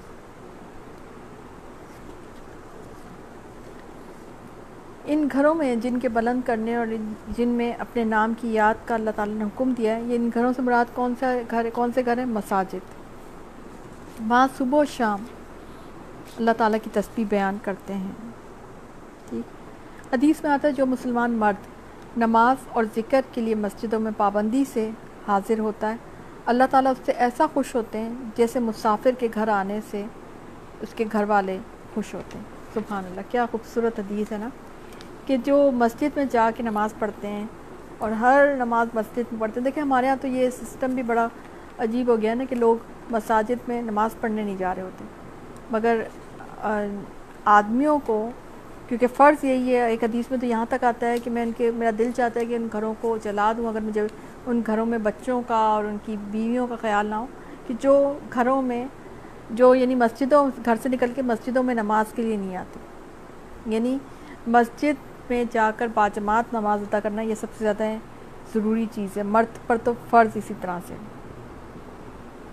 عورت کے لیے مسجد میں جا کر نماز پڑھنا اگرچہ جائز ہے، لیکن اس کے لیے گھر میں نماز پڑھنا زیادہ بہتر اور زیادہ افضل ہے۔ اور گھر میں بھی ایک تاریخ گوشے میں نماز ادا کرنا زیادہ افضل ہے۔ اور ایسے لوگ جنہیں تجارت اور خرید و فروخت اللہ کے ذکر سے اور نماز کے قائم کرنے اور زکوٰۃ ادا کرنے سے غافل نہیں کرتی، اس دن سے ڈرتے ہیں جس دن بہت سے دل اور بہت سی آنکھیں الٹ پلٹ جائیں گی۔ وہ دن کون سا ہوگا؟ وہ دن ہوگا قیامت کا دن۔ یعنی اور ان کو کیا چیز غافل نہیں کرتی اللہ سے؟ دنیا کے کام۔ یعنی دنیا کے امور جو ہیں ان کو اللہ سے غافل نہیں کرتی یہ مرد مومن کا کردار ہے۔ لیجزیہ ہم اللہ آسن معاملوں اس ارادے سے کہ اللہ انہیں ان کے اعمال کا بہترین بدلہ دے، بلکہ اپنے فضل سے کچھ اور زیادہ دے۔ اللہ تعالیٰ جسے چاہے بے شمار روزیاں دیتا ہے۔ والذین کفر و اعمالم کا سرابی بکیتی یا سب الزمان۔ اور کافروں کے اعمال مثل اس چمکتی ہوئی ریت کے ہیں جو چکیل میدان میں ہو، جسے پیاسا شخص تو دور سے پانی سمجھتا ہے، لیکن جب اس کے پاس پہنچتا ہے تو اسے کچھ بھی نہیں پاتا۔ یہ ایک دوسرا شخص ہے، یہ دوسرا کردار ہے، ریاکار، کافر، جو گمان کرتا ہے، زن کرتا ہے کہ اسے بھی کچھ مل جائے گا، کچھ لیکن اس کو کیوں کوئی اجر نہیں ملے گا؟ کیونکہ اس کی نیکیاں جو ہے وہ نمائشی نیکیاں ہیں۔ تو یاد رکھیں کہ نمائشی نیکیوں کا کوئی اجر نہیں۔ کیونکہ وہ ساری کی ساری ریاکاری کے ہیڈنگ کے اندر چلی گئی۔ تو یہ اسی کردار آیت نمبر تھرٹی نائن کو ذرا دیکھ لیں۔ تو یہ ریاکار کردار یہاں پہ اس کو کہا گیا ہے کافر۔ ایک تو۔ اور دوسرے وہ وہ کافر جو کہ عمل کرتے ہیں اچھے لیکن یہ کہ ان کے پاس ایمان نہیں ہے۔ تو اس لیے ان کے سارے جو اچھے اعمال ہیں وہ ضائع ہو جائیں گے، کیونکہ ان کو آخر، انہوں نے اس نے آخرت کی نیت سے کیے ہی نہیں تو آخرت میں ان کا اجر کیسے مل سکتا ہے ان کو؟ دو کردار یہاں پر ہیں، سمجھائے جا رہے ہیں۔ ایک تو وہ کافر اور ایک وہ ریاکار جو ملمے کی نیکی کرتا ہے یعنی کہ نیکی کا ایک بہروپ بناتا ہے۔ تو آپ دیکھیں، سخت چمکتی دھوپ میں ریت پانی رکھنے لگتی ہے نا۔ اسی مثال سے یہ سمجھایا گیا ہے کہ دور سے ایسے لگتا ہے کہ ہاں میرا عمل قبول ہو جائے گا اور وہ پوری جگہ پہ نیکیوں کی نمائش کر دیتا ہے۔ لیکن اللہ کے ہاں نمائشی نیکیوں کا کوئی اجر نہیں ملے گا۔ یہ اچھی طرح سے دل پہ لکھ لیں اس بات کو۔ یہ جو ہمارے یہاں بڑا سسٹم ہے نا، ہر چیز فیس بک پہ ڈالنا واٹس ایپ پہ ڈالنا اور دوسروں کو بتانا اور پھر ہم اپنے آپ کو قائل کرتے رہتے ہیں، سمجھاتے رہتے ہیں، ہم تو ترغیب دے رہے ہیں۔ یہ ترغیب دے رہے ہیں، جس کو ترغیب دینا آپ دوسرے طریقے سے بھی دے سکتے ہیں۔ کہیں ایسا نہ ہو کہ آپ نے پیسے بھی لگائے، آپ نے ایفرٹ بھی لگائی اور آپ کا جو عمل ہے وہ ریاکاری کے زمرے میں چلا گیا۔ ریاکاری تو شرک اصغر ہے اس کا تو کوئی بدلہ آپ کو ملے گا ہی نہیں۔ اسی طرح سے اگر ہمارا کوئی عمل سنت کے مطابق نہیں، تو بھی وہ قابل قبول نہیں ہوگا۔ عمل کی شرائط عمل کی قبولیت کی شرائط یہی ہے کہ وہ اللہ کی خالصتاً اللہ کی رضا کے لیے ہو۔ اس میں ریاکاری کا کوئی ذرا سا بھی شائبہ بھی نہ ہو۔ اور دوسرا یہ کہ وہ سنت کے مطابق ہو۔ یعنی سنت میں کہیں، سنت کی تاریخ میں ایسا عمل کا کہیں نہ کہیں کچھ ملتا ہو۔ اللہ کے نبی صلی اللہ علیہ وسلم نے ایسا عمل کر کے دکھایا ہو آپ کو۔ تب آپ اگر ایسا عمل کریں گے تو ہی وہ قبول ہوگا۔ اب آپ دیکھیں، اس کے بعد ہماری جو ہم نے جو بنا رکھے ہیں، یہ کل، فاتحہ اور یہ جو مختلف ہم دن منا رہے ہوتے ہیں، یہ ان چیزوں کا کہاں جواز رہ جاتا ہے؟ بدعات کے جو دن منا رہے ہوتے ہیں، ان کا جواز کہاں رہ جاتا ہے؟ کیونکہ یہ تو ہم اللہ کے لیے نہیں کر رہے ہوتے، نہ ہی سنت سے اس کی کوئی دلیل ملتی ہے۔ ٹھیک؟ اب یہاں پہ ایک تیسرا کردار بھی آ رہا ہے، یا مثلا ان مندروں کے جو نہایت گہرے سمندر کی تیم ہے جسے اوپر تلے کی موجوں نے ڈھانپ رکھا پھر اوپر سے بادل چھائے الغز اندھیریاں ہیں جو اوپر تلے در پہ ہیں۔ جب اپنا ہاتھ نکالے تو اس سے بھی قریب ہے کہ نہ دیکھ سکے۔ بات یہ کہ جسے اللہ تعالیٰ نور ہی نہ دے، اس کے پاس کوئی روشنی نہیں۔ اب یہ ایک جاہل انسان ہے جو جہالت کے، ظلمات کے اندھیرے میں معاشرے کے اندھیرے، جہالت کے اندھیرے۔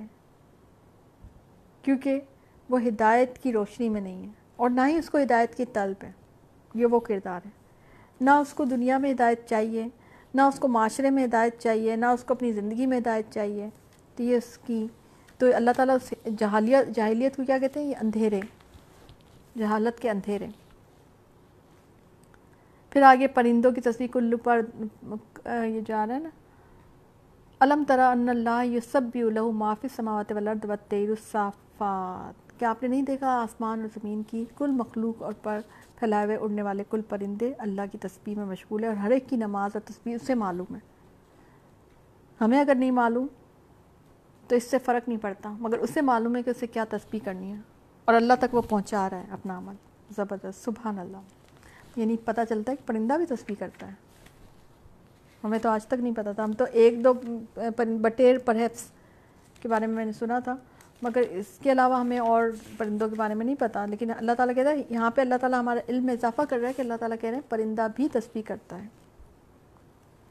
پھر آگے بارش کا سسٹم اللہ تعالیٰ نے بتایا کہ زمین، آسمان، بادشاہ، اسی کے لیے اور اللہ کی طرف لوٹنا ہے۔ کہ آپ نے نہیں دیکھا کہ اللہ تعالیٰ بادلوں کو چلاتا ہے، پھر انہیں ملاتا ہے، پھر انہیں طے پتے کر دیتا ہے، پھر دیکھتے ہیں کہ ان کے درمیان میں سے میں برستا ہے۔ اور رات کا بھی آپ ذرا یاد کر لیں کہ وہ رات فرشتہ جو ہے وہ کوڑا لے کے بادلوں کو اکٹھا کرتا ہے۔ یعنی ایک ٹیم ورک ہے، اکیلا بادل بارش برسا نہیں سکتا۔ یہ ایک سسٹم ہے جو چلتا ہے۔ اور اللہ ہی دن اور رات کو رد و بدل کرتا ہے آنکھوں والوں کے لیے، تو اس میں بڑی بڑی عبرتیں۔ کتنی خوبصورت۔ اور کتنا زبردست انداز سے آہستہ آہستہ رات کی روشنی دن میں تبدیل ہوتی ہے۔ سبحان اللہ۔ کبھی آپ نے سورج نکلنے کا اگر کبھی سین دیکھا ہو، کبھی آپ نے صبح کے وقت آپ نے دیکھا ہو کہ کیسے آہستہ آہستہ روشنی آ رہی ہوتی ہے۔ مغرب کے وقت کبھی آپ نے دیکھا ہو کہ کیسے اندھیرا آ رہا ہوتا ہے۔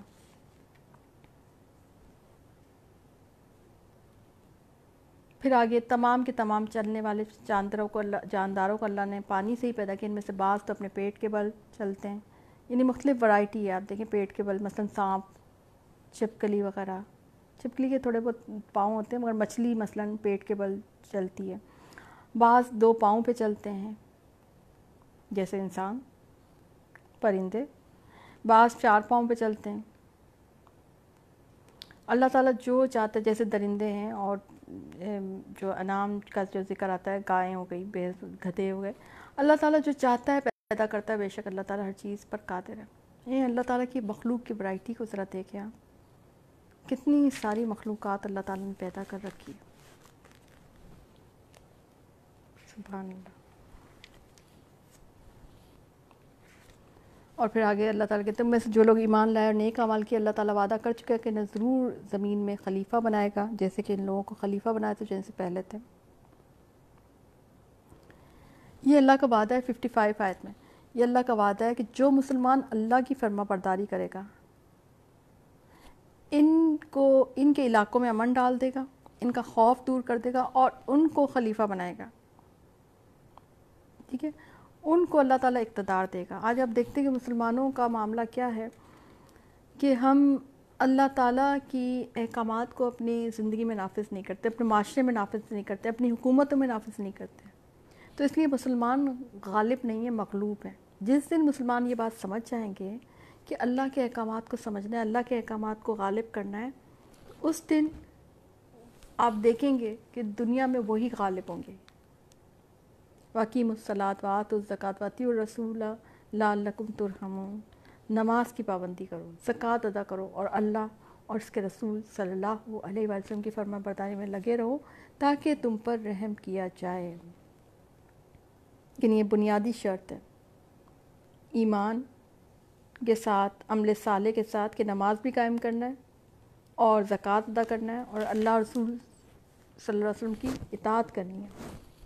اب اس کے بعد اللہ تعالیٰ آیت نمبر 58 میں ذرا دیکھ لیں کہ تین وقتوں میں اجازت ضروری ہے حاصل کرنی، اے ایمان والوں تم سے تمہاری ملکیت کے غلاموں کو اور انہیں بھی جو تم میں سے بلوغت کو نہ پہنچے اور اپنے آنے کے وقت کی تین وقتوں میں اپنے آنے کی تین وقتوں میں اجازت حاصل کرنی ضروری ہے۔ 59 پہ ہوں میں۔ سوری 58 پہ ہوں۔ اچھا اب یہ جو باہر کے پردے کے احکامات الگ، مگر گھر کے اندر بھی کچھ پردے ہیں، جس کے بارے میں آ رہا ہے؟ کہ گھر میں جیسے کسی کمرے میں اگر ہم داخل ہو رہے ہیں، تو وہ نوک کر کے جانا ہے، اجازت لینی ہے۔ یہ ہے اصل میں کہ یہ تمہارے خلوت اور پردے کے اوقات ہیں۔ اور وہ تین اوقات کون سے؟ نماز فجر سے پہلے، ظہر کے وقت اور عشاء کے بعد۔ اور تمہارے بچے بھی جب بلوغت کو پہنچ جائے، تو جس طرح ان کے اگلے لوگ اجازت مانگتے، انہیں بھی اجازت مانگ کر آنا چاہیے۔ ٹھیک؟ اور آپ دیکھیں کہ ویسٹ میں اس، ان ایٹیکیٹس کو بہت فالو کیا جاتا ہے، مگر ہمارے ہاں تو مائنڈ کر لیا جاتا ہے، اگر ایٹیکیٹس بتا دیے جائیں تو۔ اور پھر بڑی، بوڑھی عورتوں کا معاملہ۔ کہ جنہیں نکاح کی امید اور خواہش ہی نہیں ہو اگر وہ سیاب کو اپنے ہٹا دیں سیاب کہتے ہیں اضافی کپڑوں کو، مثلا چادی، چادر یا اوڑھنی وغیرہ، تو ان پر کوئی گناہ نہیں بشرط کہ وہ اپنا بناؤ سنگار ظاہر کرنے والیاں نہ ہوں۔ یعنی تبرج کو ظاہر کرنے والی اپنے حسن کو ظاہر کرنے والیاں نہ ہوں۔ لیکن اگر عورت کم عمر لگتی ہے اور وہ اپنے آپ کو مینٹین بھی رکھتی ہے، جیسے آج کل کی عورتیں رکھتی ہیں، تو ان پر یہ جو رخصت نہیں ہے۔ بلکہ بوڑھی، بالکل بوڑھی عورت ان مینٹین پر حجاب میں نرمی ہے، گھر کے حجاب میں۔ یہ بھی سوال بڑا آتا ہے میرے پاس کہ وہ جی ہم تو اتنی عمر کے ہو گئے ہیں، تو اب ہم ذرا حجاب چھوڑ دیں۔ بھئی یہ کہاں سے آ گیا؟ یہ سیاب چھوڑنے کی بات آ رہی ہے، آپ خود دیکھ لیں، سیاب ہننا یہاں پہ حجاب ہننا تو آئی نہیں رہا۔ سیاب ہننا یہ کہ گھر کے اندر مثلا کہ بڑی عمر کی خواتین جیسے ہیں، نانیاں دادیاں ہو گئی ہیں تو اور ان کو ویسے بھی اس عمر میں ان کا اتنا خیال بھی نہیں رہتا دوپٹہ کہاں ہے، کون اوڑے کون نہیں رہے، حالانکہ بہت سی ایسی ہوتی ہیں جو اس عمر میں بھی خیال رکھتی ہیں۔ لیکن اگر کچھ اونچ نیچ ہو جائے تو اللہ تعالیٰ کہہ رہا ہے کہ میں معاف کر دوں گا۔ یہ نہیں کہا کہ آپ نے لازمی طور پہ اونچ نیچ کر کے ہی بیٹھنا ہے۔ ایسا نہیں کہا گیا۔ آیات کو صحیح طور سے سمجھنے کی اس کو اپلائی کرنے کی ضرورت ہوتی ہے۔ اور پھر آگے یہ آ رہا ہے کھانے پینے کے معاملات۔ جب اتنے زیادہ معاملات ہوتے تھے تو وہ کھانے پینے کے معاملات بھی اللہ تعالیٰ نے بتانا ضروری سمجھا کہ تم پر کوئی حرج نہیں، ولا ولا اللہ مری دن حرجن، کہ تم پر اپنے گھروں میں سے کھا لو، یا اپنے باپوں کے گھر میں سے، یا اپنی ماؤں کے گھروں میں سے، یا اپنے بھائیوں کے گھروں میں سے اپنے بہنوں کے گھروں میں سے، اپنے چچاؤں کے گھر میں سے اپنی پپیوں کے گھر میں سے کھا لو۔ ٹھیک ہے؟ اب اصل میں یہ ہوتا تھا کہ اسپیشلی معذور صحابہ کے بارے میں آ رہا ہے کہ اگر کوئی مریض ہے تو وہاں پہ وہ کس مالکوں کی غور موجودگی میں کہیں سے کھانا پینا جائز نہیں سمجھتے۔ تو یہ ان کو کہا جا رہا ہے کہ مذکور افراد کے لیے کہ اپنے اقارب کے گھروں سے یا جن گھروں کی چابیاں آپ کے پاس ہیں، ان سے کھانے پینے میں کوئی حرج نہیں۔ کیونکہ جہاد پہ جاتے ہوئے صحابہ کرام جو ہے معذورین جو ہوتے تھے نا، ان کو اپنے گھروں کی چابیاں بعض اوقات دے جاتے تھے اور انہیں گھر پہ کھانے پینے کی اجازت دے جاتے تھے، مگر وہ اس کو جائز نہیں سمجھتے تھے، تو اس معاملے میں بتایا گیا یہ رہنمائی آ رہی ہے۔ بڑی ہر ہر چیز کی آپ دیکھیں، قرآن میں رہنمائی آ رہی ہے۔ اور تم میں اس پہ بھی کوئی گناہ نہیں کہ تم سب بیٹھ کر کھانا کھاؤ یا الگ کھاؤ، بس جب تم گھروں میں جانے لگو تو اپنے گھر والوں کو سلام کر لیا یعنی گھروں میں جاتے ہوئے سلام کرنے کی تاکید اس سے برکت ہوتی ہے۔ ایک حدیث میں آتا ہے، اللہ کے محبوب کھانا وہ ہے جس کو کھانے والے زیادہ ہوں۔ پھر آگے با ایمان تو لوگ تو وہی ہیں جو اللہ تعالیٰ پر اس کے رسول پر ایمان رکھتے ہیں جب ایسے معاملے میں جب ایسے معاملے میں جس میں لوگوں کے جمع ہونے کی ضرورت ہوتی ہے، نبی کے ساتھ ہوتے ہیں یعنی رخصت نہیں چاہتے اور جب تک آپ سے اجازت نہ لے لیں، کہیں نہیں جاتے۔ جو لوگ ایسے موقع پر آپ صلی اللہ علیہ وسلم سے اجازت لیتے ہیں، حقیقت میں یہ جو اللہ پر اور اس کے رسول پر ایمان لا چکے ہیں۔ بس جب ایسے لوگ آپ سے کسی کام کے لیے اجازت طلب کریں تو آپ ان میں سے جسے چاہیں اجازت دے دیں۔ ان کے لیے اللہ تعالیٰ سے بخشش کی دعائیں مانگے بے شک اللہ تعالیٰ اللہ تعالیٰ بخشنے والا اور مہربان ہے۔ ٹھیک ہے۔ بعض اوقات ایسے اجتماعی یا داخلی یا بیرونی مسئلے پر مشاورت کے لیے بلایا جاتا تھا، تو اس میں اہل ایمان کو بلایا جاتا تھا۔ بعض اوقات وہ شرکت سے معذور ہوتے تھے تو اجازت طلب کرتے تھے۔ تو اس بات پر ان کو ہے کہ اگر وہ کبھی کوئی اجازت چاہیں تو ان کو اجازت دے دیا جائے، لیکن یہ کہ ان کی جو، ان کا جو عذر ہے وہ شرعی ہونا چاہیے۔ ٹھیک ہے؟ یہ بات بتائی جا رہی ہے۔ اور سنو، جو لوگ حکم رسول صلی اللہ علیہ وسلم کی مخالفت کرتے ہیں، انہیں ڈرنا چاہیے کہ کہیں ان پر کوئی زبردست آفت نہ آن پڑے۔ یا انہیں دردناک عذاب نہ پہنچے، آگاہ ہو جاؤ کہ زمین اور آسمان میں جو کچھ ہے سب اللہ ہی کا ہے۔ اور جس روش پر تم ہو، وہ اسے بخوبی جانتا ہے اور جس دن یہ سب اس کی کی طرف لوٹائے جائیں گے، اس دن ان کو ان کے کیے کہ وہ خبردار کر دے گا۔ اللہ تعالیٰ سب جاننے والا ہے۔ یعنی سنت کی پیروی نہ کرنا انسان کو فتنے میں ڈال سکتا ہے۔ ٹھیک، یہ بات بتائیے کہ جو، یہ بات ہے نا کہ جو لوگ اللہ کے جو لوگ حکم رسول کی مخالفت کرتے ہیں، انہیں ڈرنا چاہیے کہ ان پر کوئی زبردست آفت نہ آن پڑے، کوئی آزمائش نہ آ پڑے، کوئی عذاب نہ آ سک، آ پڑے یعنی درد نہ یعنی کہ دردناک عذاب نہ ہو جائے۔ اور جو کچھ ہے یعنی تم تو صرف اپنا اجر سمیٹ رہے ہو نا، اللہ اور رسول کی اطاعت کر کے، ورنہ تو جو کچھ ہے آسمان اور زمین میں سب اللہ ہی کے اور اللہ کے حکم پر چل رہا ہے۔ اللہ کو تمہاری ضرورت نہیں ہے، تمہیں اللہ کی ضرورت ہے، یہ بات سمجھنے کی ہے۔ صورت الفرقان، اعوذ باللہ من الشیطان جی بسم اللہ الرحمن فرقان فرق سے فا، را کاف اس کا مطلب ہے الگ الگ کرنا۔ فرقان کے معنی حق اور باطل، توحید اور شرک، عدل اور ظلم کے درمیان فرق کرنے والا۔ یہ قرآن کے ناموں میں سے ایک نام بھی ہے فرقان، اور غزوہ بدر کے ناموں میں سے بھی ایک نام ہے یوم فرقان۔ کیونکہ اس دن الگ الگ ہوئی۔ واضح ایک لائن کھینچ جانا کہ یہ الگ ہے اور یہ الگ ہے۔ تبارک الزی نزل الفرقان العبدہ یقون للعالمین نذیرہ بہت بابرکت ہے وہ اللہ تعالیٰ جس نے اپنے بندے پر فرقان اتارا تاکہ وہ تمام لوگوں کے لیے آگاہ کرنے والا بن جائے۔ ٹھیک ہے؟ یعنی فرقان یعنی قرآن اتارا تاکہ وہ لوگوں کو معلومات دیں۔ لوگوں کو ہر چیز کے بارے میں بتا دے کہ یہ صحیح ہے اور یہ غلط اور واقعی حقیقت ہے۔ کہ جب قرآن پڑھ لیتے ہیں تو ہمیں حق اور باطل کی سمجھ آ جاتی ہے، صحیح اور غلط کی پتہ چل جاتی ہے۔ للذی لہو ملک السماوات والارض۔ اللہ، اسی اللہ کی سلطنت ہے، آسمان و زمین کی، اور وہ کوئی اولاد نہیں رکھتا، نہ اس کی سلطنت میں کوئی اس کا ساجی ہے۔ اور ہر چیز کو اس نے پیدا کر کے ایک مناسب اندازے تک ٹھہرا دیا۔ اس کے بعد اس کو اللہ کے پاس واپس جانا ہے۔ ان لوگوں نے اللہ کے سوا جنہیں اپنے معبود ٹھہرا رکھے ہیں، وہ کسی چیز کو پیدا نہیں کر سکتے، بلکہ وہ تو خود پیدا کیے جاتے ہیں۔ یہ تو اپنی جان کی نفع نقصان کا بھی اختیار نہیں رکھتے۔ اور کافروں نے کہا کہ یہ تو بس خود اسی کا گھڑا گھڑایا جھوٹ ہے۔ یعنی قرآن کے بارے میں انہوں نے یہ اعتراض کیا۔ اور یہ بھی کہا کہ یہ تو اگلوں کے افسانے ہیں جو اس نے لکھا رکھے۔ یہ سارے اعتراضات یہ قرآن پر کرتے تھے۔ اور رسول صلی اللہ علیہ وسلم کے بارے میں کہتے تھے اور انہوں نے کہا، یہ کیسا رسول ہے کہ کھانا کھاتا ہے اور بازاروں میں چلتا پھرتا ہے اور اس کے پاس کوئی فرشتہ کیوں نہیں بھیجا جاتا؟ کہ وہ بھی اس کے ساتھ ہو کر ڈرانے والا بن جاتا۔ ہمیشہ سے ہیومن سائیکالوجی یہ رہی ہے کہ سپر ہیومن چاہیے ان کو۔ یا اس کے پاس کوئی خزانہ ہی ڈالا، دیا جاتا ہے یا اس کا کوئی باغ ہی ہوتا ہے جس سے کھاتا پیتا۔ یعنی ان کا یہ خیال تھا کہ بشریت جو ہے، وہ عظمت رسالت کی متحمل نہیں ہو سکتی۔ یعنی ان کا یہ خیال تھا کہ رسول کو بشر نہیں ہونا چاہیے تھا۔ تو اللہ تعالیٰ کہتے ہیں کہ خیال کیجیے کہ یہ لوگ آپ کی نسبت کیسی کیسی باتیں کرتے ہیں، بس جس سے یہ خود بہک رہے ہیں، کسی اور راہ پر نہیں آ سکتے۔ یعنی انسان کی جو ایسی باتیں ہوتی ہیں، اس کو گمراہ کر دیتی ہیں۔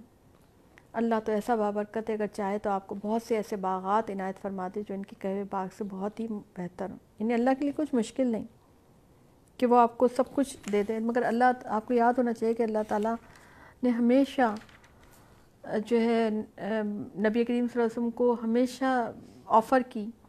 فرشتے آیا کرتے تھے کہ آپ کہیں تو پہاڑوں کو سونے کا بنا دیں۔ مگر نبی کریم صلی اللہ علیہ وسلم کی جو کا جو فکر تھا، اختیاری فکر تھا۔ تو ان کا ٹھکانہ کہاں ہے؟ ان کا ٹھکانہ جہنم کی کس، کسی تنگ جگہ میں مشقیں کس کر ان کو پھینکا جائے گا۔ تو وہاں یہ اپنے لیے موت ہی موت پکاریں گے۔ یعنی اللہ تعالیٰ اور نبی کریم صلی اللہ علیہ وسلم کی جب اطاعت نہیں کرتا تو اس کا انجام جہنم ہے۔